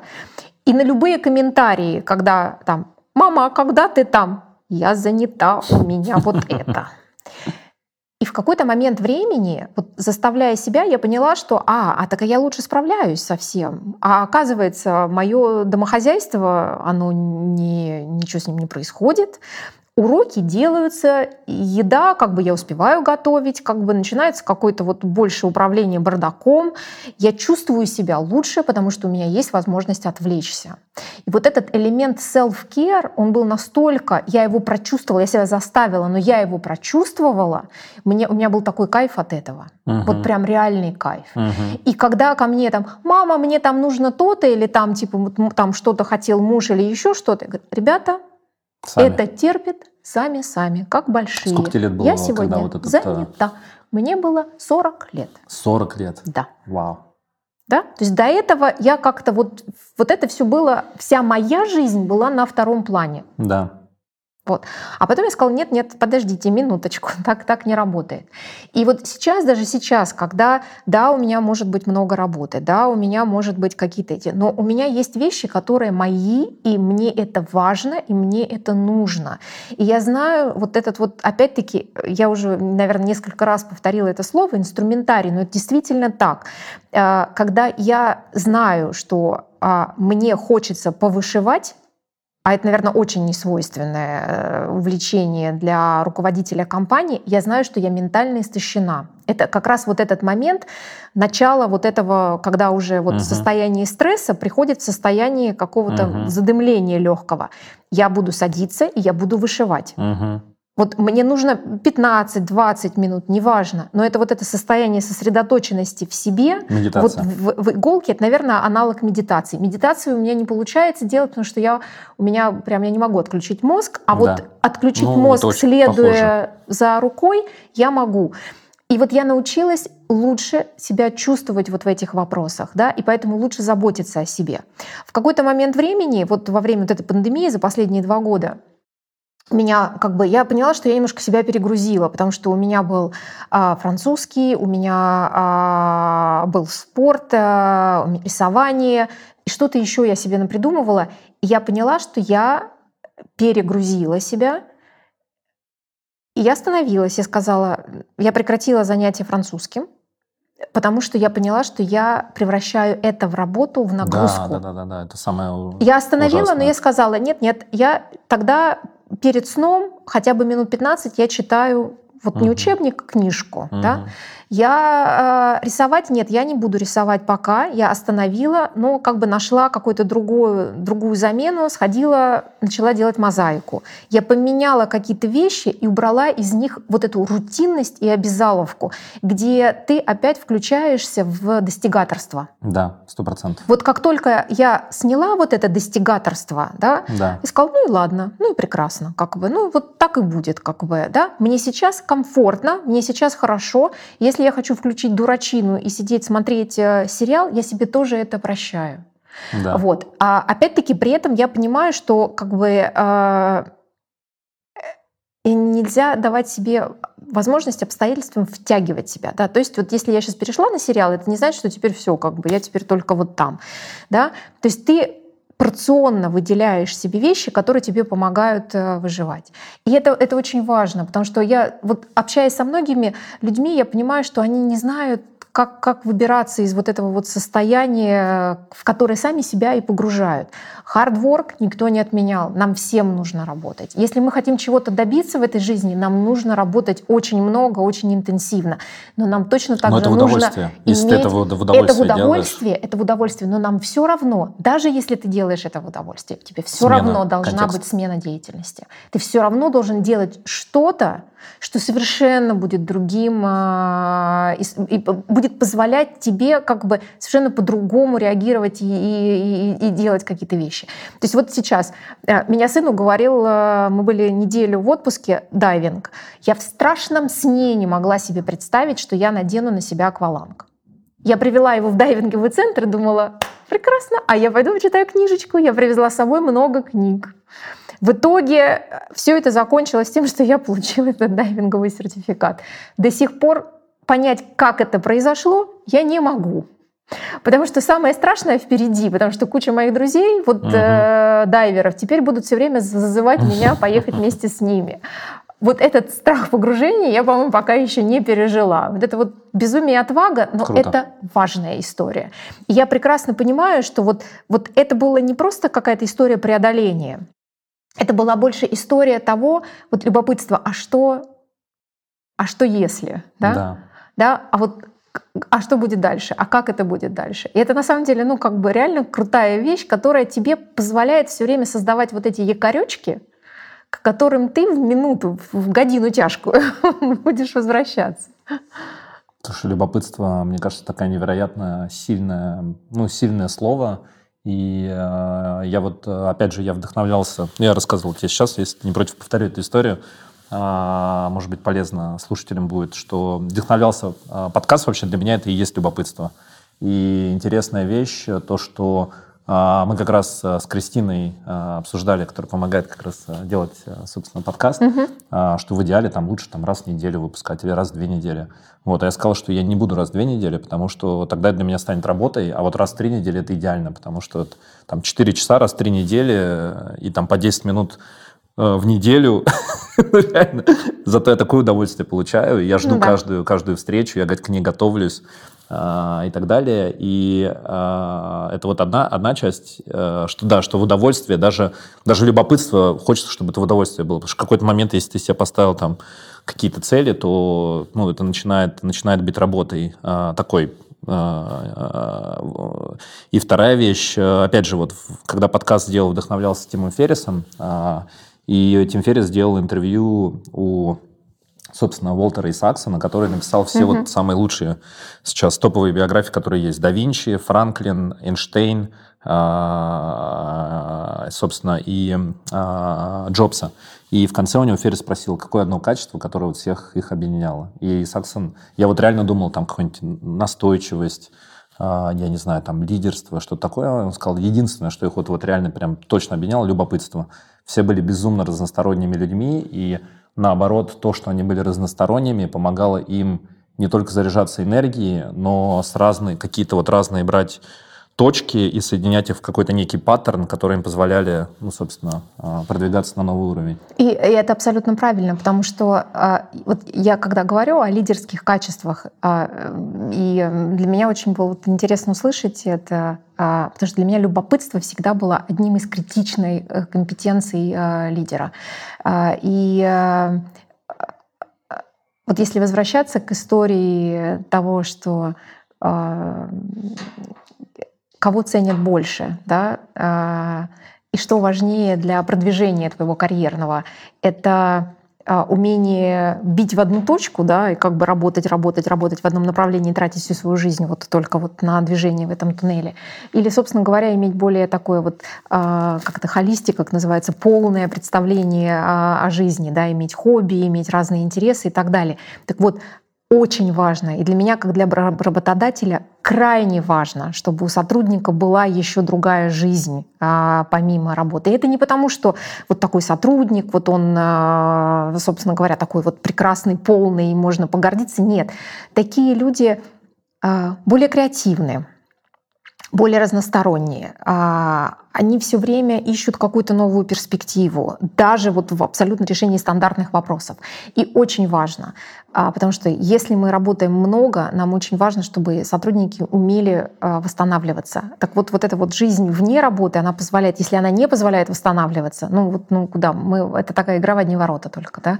Да. Поэтому вот сейчас, э, опять-таки, по многочисленные исследования показывают э, и говорят о том, что а, сотрудники с абсолютно четким пониманием своего жизненного баланса и важности как бы вот а, и наличия интересов вне работы являются, наверное, ценным а, потенциалом, ценным ресурсом для компании. Да, а самое интересное, что не знаю, ну, мне кажется, у тебя очень похожий был процесс. Вот мне прям настолько большая ломка была, чтобы начать подкаст. Это было какое-то прям, я не знаю, мне нужно было себя уговорить, чтобы это сделать. То есть э, там вот нет, это помешает тебе быть хорошим SEO там, э, и так далее. А наоборот, я э, ну, то есть я столько для себя беру из, этих интервью. Я думаю, что это классно и на HR-бренд работает, да, я в этом признаюсь.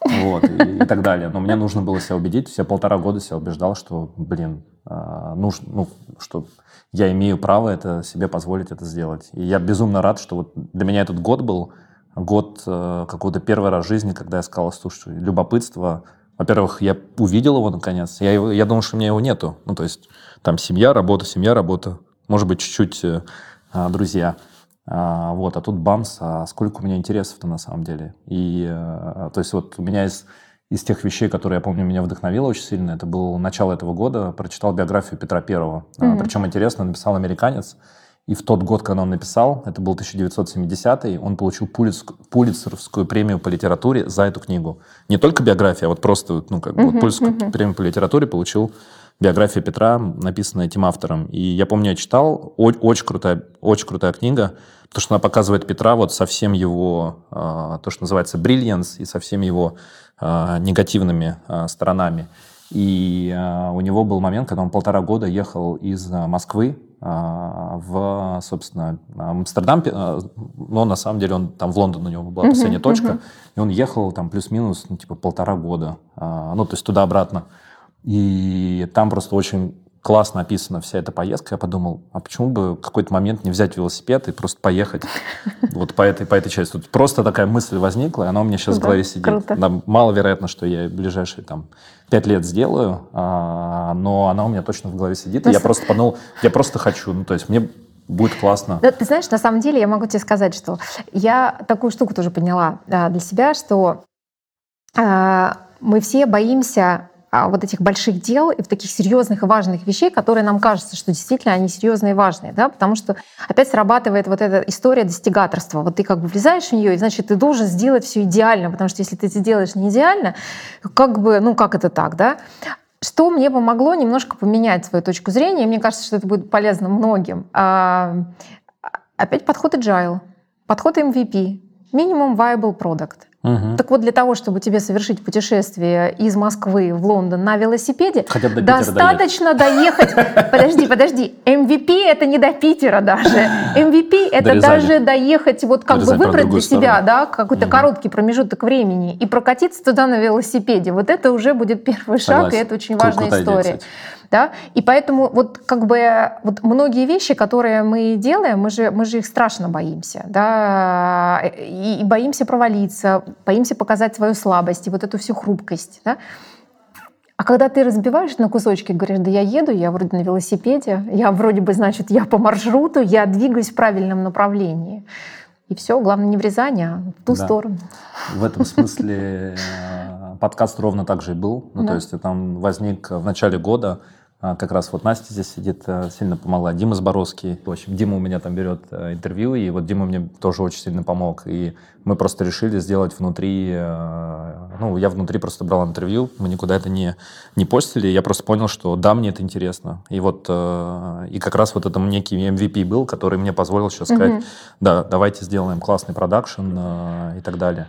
Слушай, не могу не спросить, сейчас будет сильный, сильный, сильный поворот – про Unilever и про... Недавно а, читал тоже статью, по-моему, Цукерберг как раз написал, даже не статью, он дал интервью, а, интервью The Verge, очень-очень uh-huh, крутое, uh-huh. потому что там по факту просто то, что называется такая вырезка мыслей а, Цукерберга, вот на основе всей вот той насмотренности, которую он сделал. И там одна из идей потом, как, которую он сказал, я никогда о ней не думал, что он сказал, что компании и, в принципе, бренды становятся олицетворением ценностей, в принципе, а, и что ты уже как бренд не можешь не иметь, э, ну это вот он про Америку по большей части говорит, не иметь мнение по там, темам, которые волнуют американское общество. Вот э, мне интересно, как ты видишь э, развитие конкретно в России, и, и вот ты упоминала, да, что бренды означают, ну, ну DAF ты вот сказал DAF. Э, у меня, кстати, сейчас... Э, я пользовался брендом DAF. Интересный кейс. Э, и, я помню, да, была вот эта компания с, ну, да, женщинами, получается, как, ну, которые Да, там, покажите нас. Да, ну, то есть она была реально очень, очень, очень сильная, она мне запомнилась.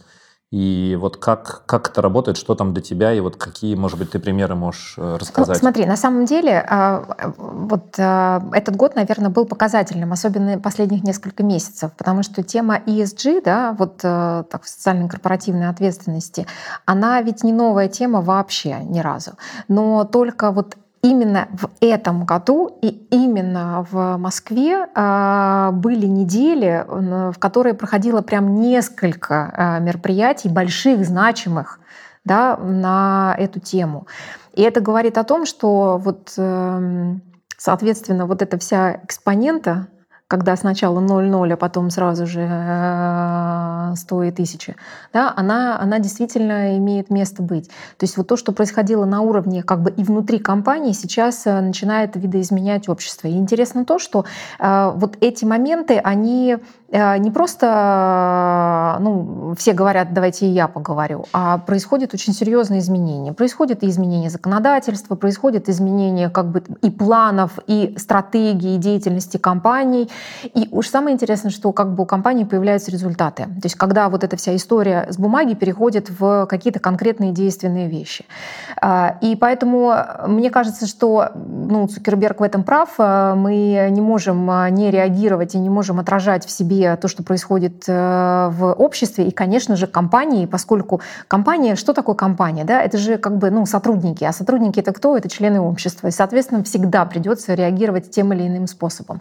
Нам, наверное, в Unilever повезло э, в том, повезло, да, ну, мы русские, мы всегда сводим все достижения к э, везению.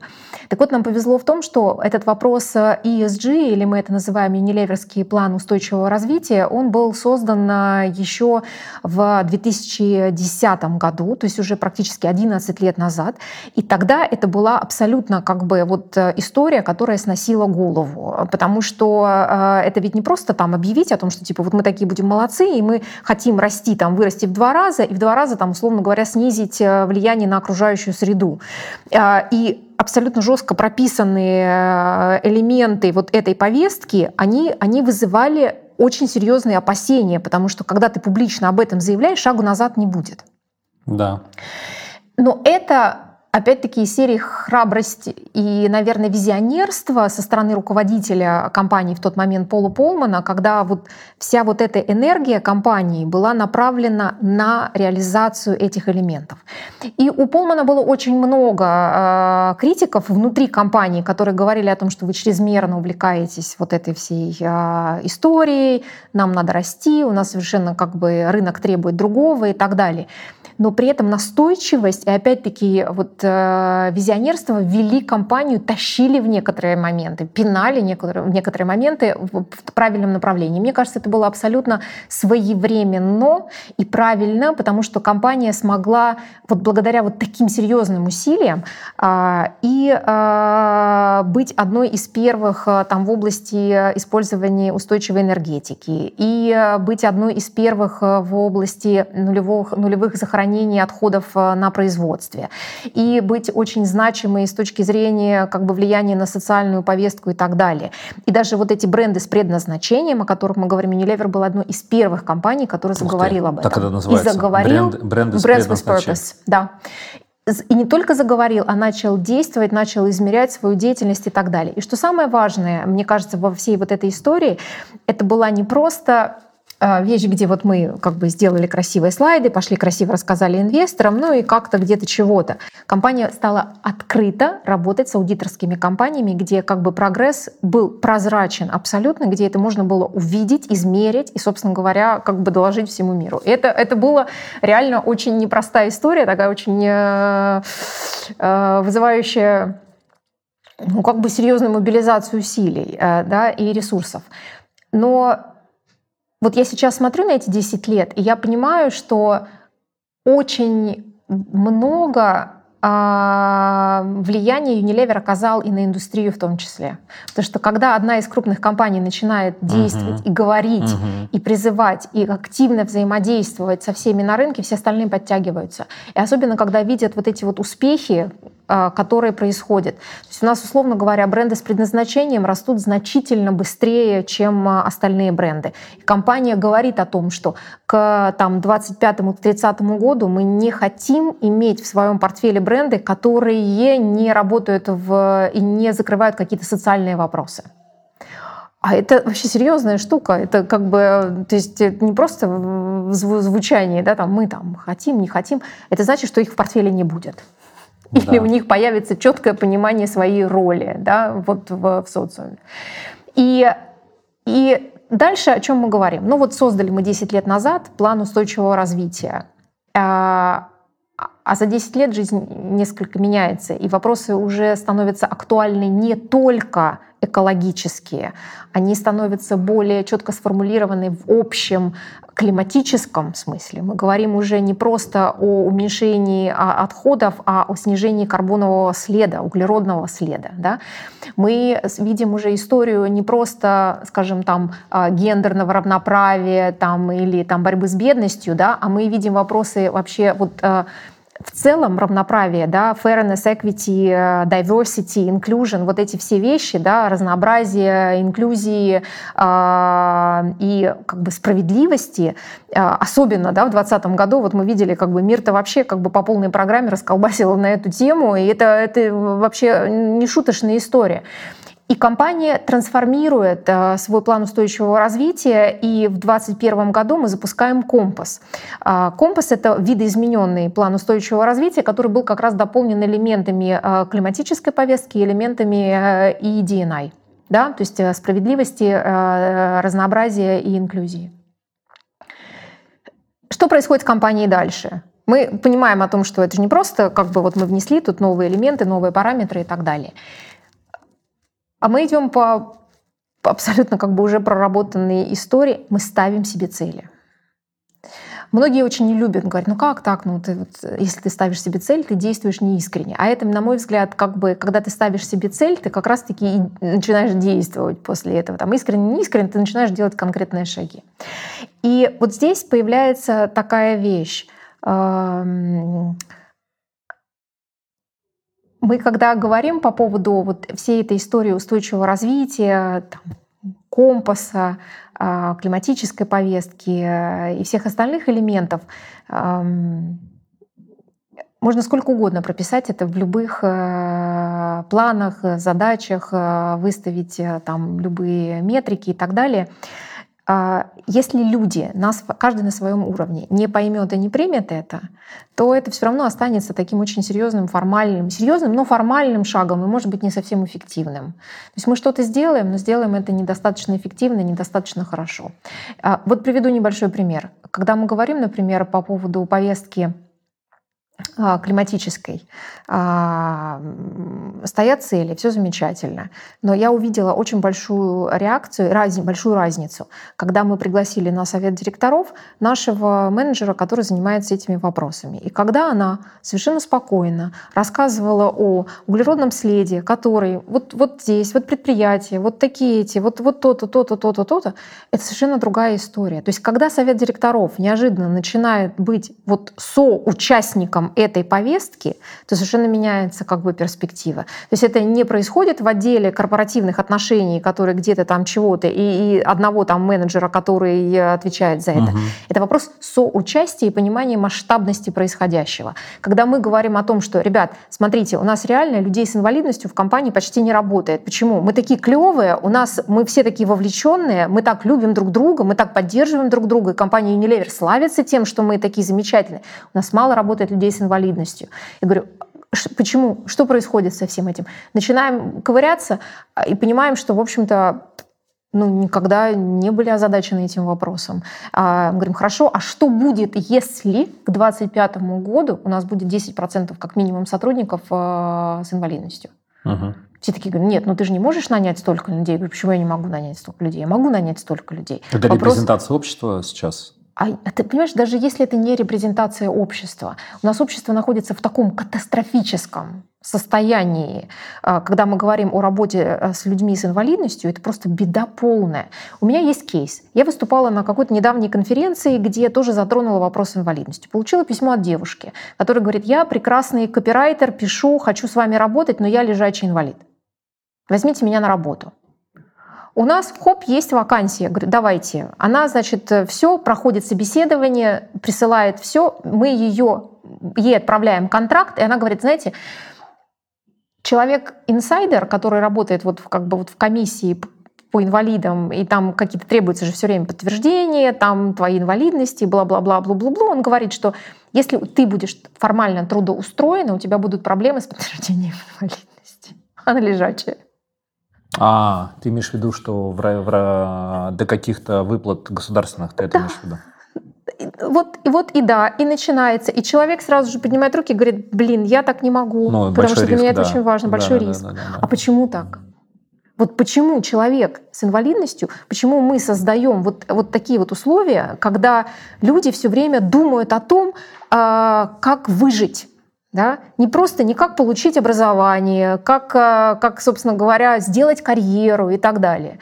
Я вот была, работала в менторской программе для людей с инвалидностью. Я работала с такой девчонкой, она огонь. Я просто ее с руками и ногами оторву, потому что какая там инвалидность? Я забыла об этом после трех минут разговора с ней. Вот. А мы не умеем это делать. Мы, мы боимся это делать. Мы, мы настолько как бы тревожимся вот этому всему. Да? И, э, условно говоря, я говорю, ребят, ну хорошо, вот мы нанимаем 10% сотрудников с инвалидностью. Что мы делаем как компания? Да. Туалеты проверить. Въедут туда, не въедут. Мгм. Устроено, не устроено. Э, Высота столов, регулируемые, нерегулируемые. А, Как открываются двери, на какой высоте пропуска и так далее. Как бы что по поводу там э, низкого зрения, да, что там по поводу как бы людей с потерей слуха. Столько аспектов, которые нам вот не затронутым непосредственно этой темой, Конечно, да, они мы абсолютно, мы настолько далеки видишь, от да. этого, мы это не видим. И поэтому, когда я говорю, если мы наймем на работу трех сотрудников, компания не изменится. Мгм. Компания никогда не изменится. Когда мы говорим 10%, это значит, что там, условно говоря, не знаю, там 50, 70, 80 человек да, будет работать в компании. Вот тогда все начинают думать о том, блин, а как так? Слушай, спасибо тебе, что поделилась историей, потому что мне кажется, что вот есть э, тема вот этой ESG, что люди, которые в ней разбираются, они уже настолько в ней разбираются, что они говорят на том языке, который никто не понимает. И поэтому и нету мотивации туда, туда, туда прийти. А вот эта история, она как раз и отражает э, ну, то, ради чего ты делаешь. Вот можешь, может быть, поделиться, э, потому что, опять же, вот ESG я даже сам не знаю. То есть и это environment, получается, S это social, G э, Governance. governance. Вот ты могла бы чуть-чуть больше рассказать вот супер практично, ну вот про эти истории. Вот, например, там экологи, ну, спасибо тебе опять, что пригласил на эту конференцию. Я по, как раз про, про, про ESG-повестку, и очень много было именно вот про экологическую часть. И я помню, для меня даже более важным был не э, спикер, который рассказывал, а более важный был вот этот практичный вопрос, который я за столом сказал. Я сказал, слушайте, ну вот если продолжится ровно так, как продолжится, там, ну, там, на полтора градуса будет теплее в мире к 2050 году. Что это, что это, что это значит? Вот ты могла бы Ну, ты своими знаешь, словами сказать? Ты знаешь, на самом деле, мне кажется, что тот ответ, который мы с тобой получили за столом, он был наиболее впечатляющим, Вот. да, как бы, и это была очень простая история, когда ты задал вопрос, да, что- ну и что будет? Ну, станет на полтора градуса теплее, да, в чем прикол-то? Ответ прозвучал тогда, помнишь, как бы а, просто Что в Африке обескураживающе. нельзя будет э, А вот- жить? нет, а вот э, было бы сказано, что там, где ты живешь сейчас, будет жить Африка. Да, да, да. И когда ты начинаешь думать, так, подождите минуточку, это что значит вообще? Это как бы а, здесь абсолютно как бы это значит, мы говорим о том, что вот там, где сейчас проживает как бы да очень большая часть населения, эти районы будут непригодны к жизни. И это значит, что произойдет массовая миграция населения. Многие скептики говорят о том, что Это как да одно из ладно, ну изменений, как? потому что их Конечно, огромное количество Конечно, конечно. Но вопрос заключается в том, что тебе же надо рассказывать истории, которые будут наиболее впечатляющие для твоей целевой аудитории, для Да-да-да. слушателей. Так вот, нет ничего проще вот этой истории, на мой взгляд. Хотя как бы многие говорят, ну нет, это произойдет в течение там столетия, это же не вот так, не один день и так далее. Я говорю, может быть, это еще и мучительнее, если это будет происходить в течение всего столетия, потому что мы будем игнорировать до последнего момента, пока не произойдет катастрофа. Мы так устроены, правильно? Да. Ну, ты Историю, живешь... историю с пандемией многие предсказывали очень давно, и существует масса каких-то работ, говорящих о том, что, ребята, вот этот вот риск сценарий надо проработать. Мы его проработали, да, когда он уже случился. Точно так же и здесь. И поэтому на самом деле, когда мы говорим вот обо всех вот этих вещах, да, а, с точки зрения экологии, там, environment, да, окружающей среды, это понятно. Вот, то есть мы сделали здесь вот такое вот резкое телодвижение. Огромные районы будут непригодны для жизни. Произойдет массовая миграция населения. Произойдет массовая миграция населения, которым все равно нужно будет что-то кушать. да, где это будет расти, в каких условиях это будет расти, да, и отсюда возникает масса других фантастических сценариев, связанных и с а, а хватит ли этой еды на всех, а какого качества это будет еда, а какое количество населения будет проживать и где, и что это значит, а как мы тут начинаем работать с точки зрения этнической. И тут мы приходим к социальной части этого вопроса, который в том числе, помимо всяких остальных вещей, там вот э, как бы равноправие всего, включает в себя еще и вот повестку, связанную с э, вещами, которые мы вот как-то тоже, особенно здесь, очень красиво паркуем всегда. Да? Это э, и расовая справедливость, и национальная справедливость, и опять-таки вот инклюзия, которая и, и простите, половая, и все остальное. И вот тут тогда мы к этому готовимся или не готовимся? Мы как-то да. с этим работаем или не работаем? Могу сказать интересная вещь. Мы в компании э, год назад э, решили, вот реально осознанно решили понять, где мы находимся с точки зрения э, повестки DNI. Да? И Расшифруй, пожалуйста. Diversity and Inclusion. Okay. То есть разнообразие и инклюзия. А, для этого э, мы нашли компанию, которая работала с нашим глобальным офисом, пригласили очень серьезный, детальный опрос на каждого из членов совета директоров, там 360 с привлечением большого количества людей. Каждый получил как бы э, свой профиль, э, кто, что, где, в каких моментах. Очень много, кстати, элементов этого. Это не только о том, как, как, как ты относишься, там, условно говоря, к людям с инвалидностью, а очень много параметров. Вот именно в diversity и inclusion. Так вот, э, в процессе вот этого всего э, мы поняли, что мы наивны, как вот буратины. То есть мы не понимаем этой истории вообще. Мы настолько примитивные, вот это вот неосознанная не, не, необразованность. А, ну, подумаешь, э, нам говорят, что вот вы русские должны пить водку. А это, это предрассудки. С этого начинается. Да? И вот как только мы начинаем как бы говорить, вот э, ты сталкивался с тем, что коверкают твое имя или фамилию?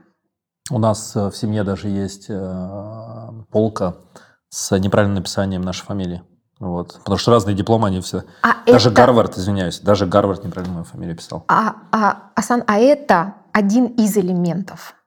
И вот как только мы начинаем, и мы, э, он элемент не то, что ты допустил где-то ошибку или что-то неправильно написал, а элемент того, что ты это съел. Mm. Ну, я, как всегда, в шутку это оборачивал. И я тоже оборачивала эту шутку, когда как бы меня, как только не называли, рябиной, резиной и кем угодно, как бы, и мне это тоже, в общем-то, вполне устраивало, да. Но вот из этого складываются и другие большие всякие нехорошие штуки. И когда мы начинаем вот во все вот в это вот влезать, мы понимаем, что мы очень часто делаем много неосознанных вещей, которые, собственно говоря, нехорошие, Интересно. которые создают нехорошую, неправильную среду. И вот из этих вот мелочей, вроде как мелочей, да, ну зачем нам об этом говорить, это вот не имеет никакого отношения там, к большой ESG-повестке. Имеет самое большое непосредственное.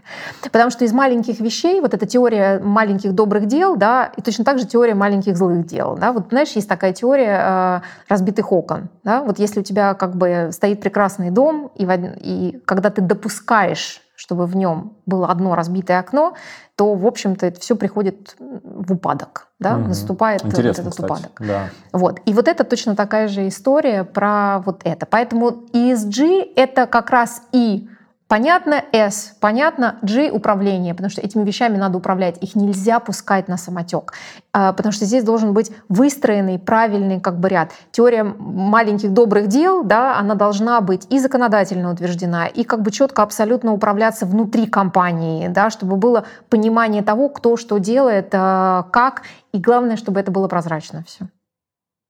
Да, Слушай, спасибо большое. А, скажу, что как-то я вот в процессе а, познания и ресерча, у меня книжка вот, э, получается, лидеры Unilever сейчас лежит, которую как раз на этой конференции да, подарили. Да, Пол. Вот, я, я надеюсь, что если я не, не, не пойду заниматься а, аквалангом, как раз в январе прочитаю ну, эту книгу. Мне кажется, что прочитать книжку Пола, это как раз будет вот то самое большое погружение. Да? Ну вот, но мне нравится, там начало хорошее, прям такое достаточно практичное. И, но, он, но, он, но он реально, как бы, вот, наверное, один из самых вдохновляющих и пугающих лидеров для меня. Вдохновляющих, наверное, понятно почему. Конечно, в конечно. Роли? Да, в рамках своей роли я общалась. Мы один на один или очень, на общих встречах? Мы были с ним хорошо, и то, и другое. И у нас было как бы много таких вот моментов. Он очень любил Россию, и он очень любит Россию, всегда с уважением относился. И э, нам всегда везло, когда вот он руководил компанией, он, собственно, всегда держал нас э, под э, своим крылом и поддерживал, и помогал, и так далее. И он на самом деле как бы потрясающий лидер. Но почему я сказала пугающий? Потому что я как-то с ним разговаривала и говорю, Пол, вот как у тебя получается столько всего успевать? Он жил совершенно немыслимым темпом. У него как бы в выходные он выступал в каком-то университете, там вечером он делал то-то, там потом вот эти перелеты, общение с людьми. Он выдерживал повестку, ты не представляешь. То есть вот с момента, как бы, например, вот обычный визит, да, который всегда, собственно говоря, как бы ну, представлении заканчивается корпоративным банкетом, он до банкета, простите, Целый день бизнес-дискуссий, ни на секунду не отвлекаясь, четко всегда давая обратную связь, а, выступая еще помимо где-то обязательно посетить университет, повстречаться с кем-то из наших э, великих э, страновых управленцев, как я это называю, пообщаться где-нибудь там со студентами, пообщаться с сотрудниками компании. То есть вот этот человек потрясающий. Я у него спросила, «А, Пол, как у тебя это удается? Он мне сказал, потому что, говорит, я ни секунды времени не трачу зря. Вот ты, говорит, чем занимаешься, когда летишь в самолете, например, и у тебя нет связи? Вот чем ты занимаешься? Я? Да. А, сейчас а, скорее с мирой. Вот, а до этого, до этого книжки, фильмы. Вот. Он говорит, а я не позволяю себе смотреть фильмы и отвлекаться. Я работаю. Я сижу, как бы читаю, пишу сообщения, которые при приземлении и подключении к сети уходят сразу же адресатам. Я работаю. У меня это вызвало практически паническую атаку. Ну да, ну потому что это да. ты хочешь, там, ты видишь такую роль да. и ожидание, что ты... И там, даже, и даже понимая, что я работаешь. не хочу его работу, она вызвала у меня Конечно. состояние паники, потому что это задирает твою планку, особенно если да. эту планку задирает человек, к которому ты относишься совершенно с, как бы, вот, с искренним уважением. Вот. Но потом меня успокоили и сказали, как бы Пол исключительный человек, не нужно на него равняться. Я выдохнула с облегчением. Вот. Я поняла, что как бы есть другие ролевые модели, которых, в общем-то, от которых я могу взять по кусочку. Но Пол вообще, конечно, потрясающий. Это человек, который достоин э, всяческого уважения и преклонения. Очень интересно. Но мне кажется, вот через всю, всю нашу дискуссию вот эта тема а, мне кажется, быть собой, ты можешь только быть лучшей версией да. самого себя. Если ты будешь это правда. Кого-то повторять, то вот ты точно ты... будешь хуже, чем того, кого, кого да, ты, повторяешь. Ты, ты знаешь, это интересно, что как бы какое-то время был очень популярен этот термин аутентичное лидерство, да, когда как бы компании все задумались о том, что мы уходим от эры вот этих вот одинаковых, однообразных лидеров и пытаемся а, все-таки каким-то образом а, ускорить и дать лучшие бизнес-результаты. И вот возник вот этот термин аутентичное лидерство. И я тогда очень хорошо для себя как бы запомнила эту формулу. А, потому что у меня всегда в моих вот начальные годы да, в компании всегда в годовых оценках э, было написано, там, что я там должна быть там, более корпоративной, более такой, более секой. И э, я все время задавала себе вопрос, а что это значит, как бы аутентичное лидерство? Неужели мне позволят быть прямо вот совсем собой-собой? Что тогда будет, если это позволит каждому? Да. Так вот, формула, она такая очень простая. Будь собой плюс навыки. Навыки, э, Конечно. больше навыки. Потому что, э, то есть если ты человек, который совершенно, как бы, ну, условно говоря, ну, прекрасный раздолбай, да, и тебе это нравится, тебя это устраивает, ты комфортен в этой шкуре, да, то ты не можешь так себя вести на встрече, верно? Да. Но это же не значит, что ты не можешь быть аутентичным. Это значит, что ты приобрел определенные навыки поведения в обществе, которые, собственно да. говоря, определяют тебя именно в этом конкретном месте и времени. Вот что такое навыки. Если да. ты э, очень как бы сильный интроверт, да, и ты боишься как бы аудитории, боишься всего, ну не то чтобы боишься, некомфортно тебе все это, то твои навыки коммуникации, навыки самого страшного для, для интроверта small talks, да, uh-huh. ты их приобретаешь. И ты знаешь уже как бы, что это у тебя есть. Это навык, это не ты. Да, ты можешь быть комфортен в своей шкуре. И вот поэтому вот это аутентичное лидерство, да, ты плюс навыки — это как раз самая крутая история, которую, наверное, мы все вот э, можем как бы иметь где-то, знаешь, записочку в кармане, чтобы это помнить. Татуировку можно взять. Да, да, да. А, слушай, а, книги. А, что ты взяла с собой в отпуск? Какие книги, Ой. которые ты еще не прочла? Я скажу тебе такую штуку. Я на самом деле, я всеядна в книжках. Я, я на самом деле читаю много, читаю все подряд. Потому что книги для меня на самом деле больше не только источник знаний как таковых, а история вдохновения, да, э, м- момента.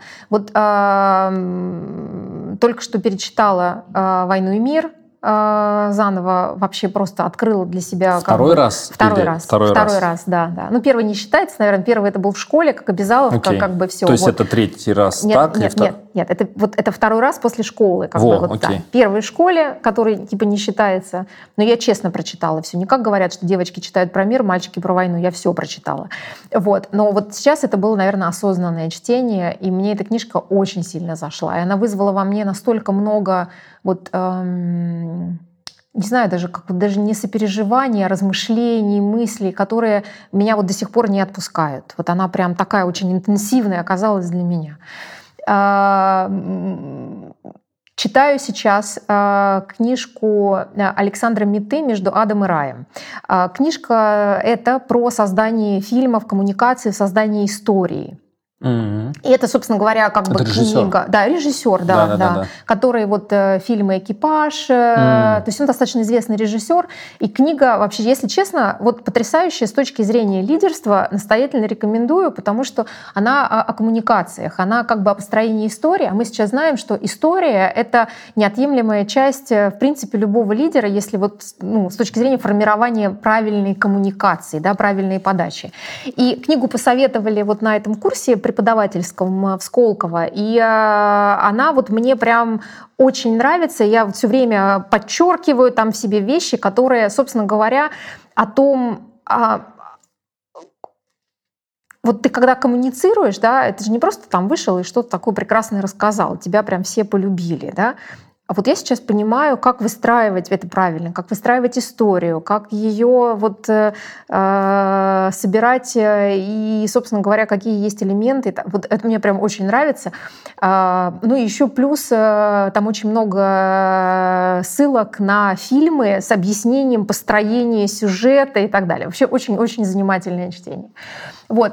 А, И я вообще, в принципе, я всегда читаю несколько книжек.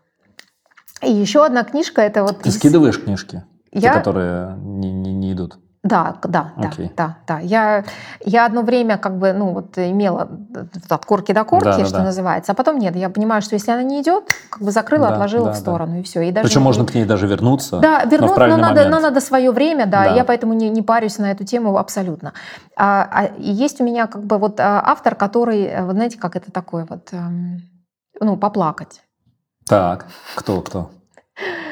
Это э, Фредерик Бакман, он написал «Вторая жизнь Уве», Да, да, «Медвежий знаю. угол», э, «Брит Мари» и так Мгм, далее. Вот мгм. это для меня книжки из серии «Поплакать». Там же очень много юмора, по-моему, еще. Да, да, но они все, я не знаю, как ему это удается, а, но как бы у меня каждый раз прям случается катарсис.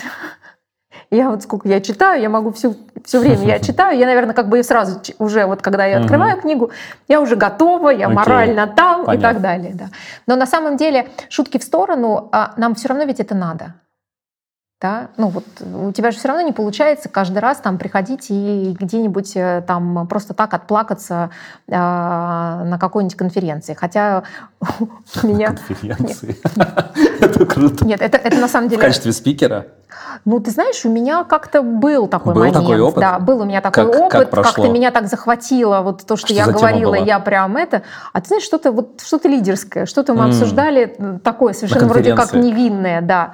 И меня прям пробило, пробило на эту тему. Вот. А еще у меня есть очень много смешных ситуаций, потому что у меня сухие глаза, и вот если ты долго сидишь где-нибудь на встрече, то обязательно наступает какой-то момент, когда а, у меня начинают слезы градом литься То есть, в глаз. принципе, мы сейчас уже, мне кажется, в третьей час заходим, поэтому и, сейчас и, скоро пойдет. Да, и, ну, и это получается всегда очень смешно, когда кто-то что-то говорит невинное совершенно, и у меня а, просто, у меня начинает литься градом слезы, и меня вот прям вот нахожусь в рыданиях, вот. И это абсолютно как бы вот ни с чем не связано, поэтому это же есть это, инклюзия, это, это быть собой и так далее. Да, но как бы, когда люди не знают, э, с чем это связано, все начинают очень сильно тревожиться, переживать, и это всегда очень прикольно. Да. Вот. Так вот, э, тебе все равно нужно где-то иметь возможность свои эмоции э, выпустить, да, и, э, и это как бы важно, чтобы у тебя всегда была книжка, которая даст тебе возможность поплакать, или фильм. Да. Интересная вещь, просто скажу, э, там, ну, мне кажется, и это справедливо про равноправие, а, ну, собственно, а, с точки зрения там, а, женской составляющей и так далее. И ну, мне кажется, что очень важно, чтобы вот это как раз общий был разговор, потому что есть вот эти вот ожидания от мужчин в том числе, там, не, да. не плачь, собственно, быть мужиком и так далее, потому конечно, что вот эта конечно. вот тема, она она очень крутая. Ну, Мужчин есть, тоже кажется... загоняют в угол по полной программе. Да, поэтому, и да. тут не надо как раз сравнивать, потому что каждый, угу. каждый как бы в своей части. Но интересная вещь, потому что а, те же самые слезы, ну вот я тоже там, ну буквально там совсем недавно там был интересный, интересный момент. Приехал, я очень люблю гулять, и сейчас ищу разные парки. И решил, я вырос в Коньково, решил угу. в Тропаревский парк пойти, потом в Битцевский пошел. А, ну так вот, и проходил мимо школы. И я реально такой иду, думаю, вот, даже не думаю, просто чувствую какие-то, вот здесь футбол играл, тут фишки играл, тут просто сам начал чуть-чуть да, ну, да, плакать. Да.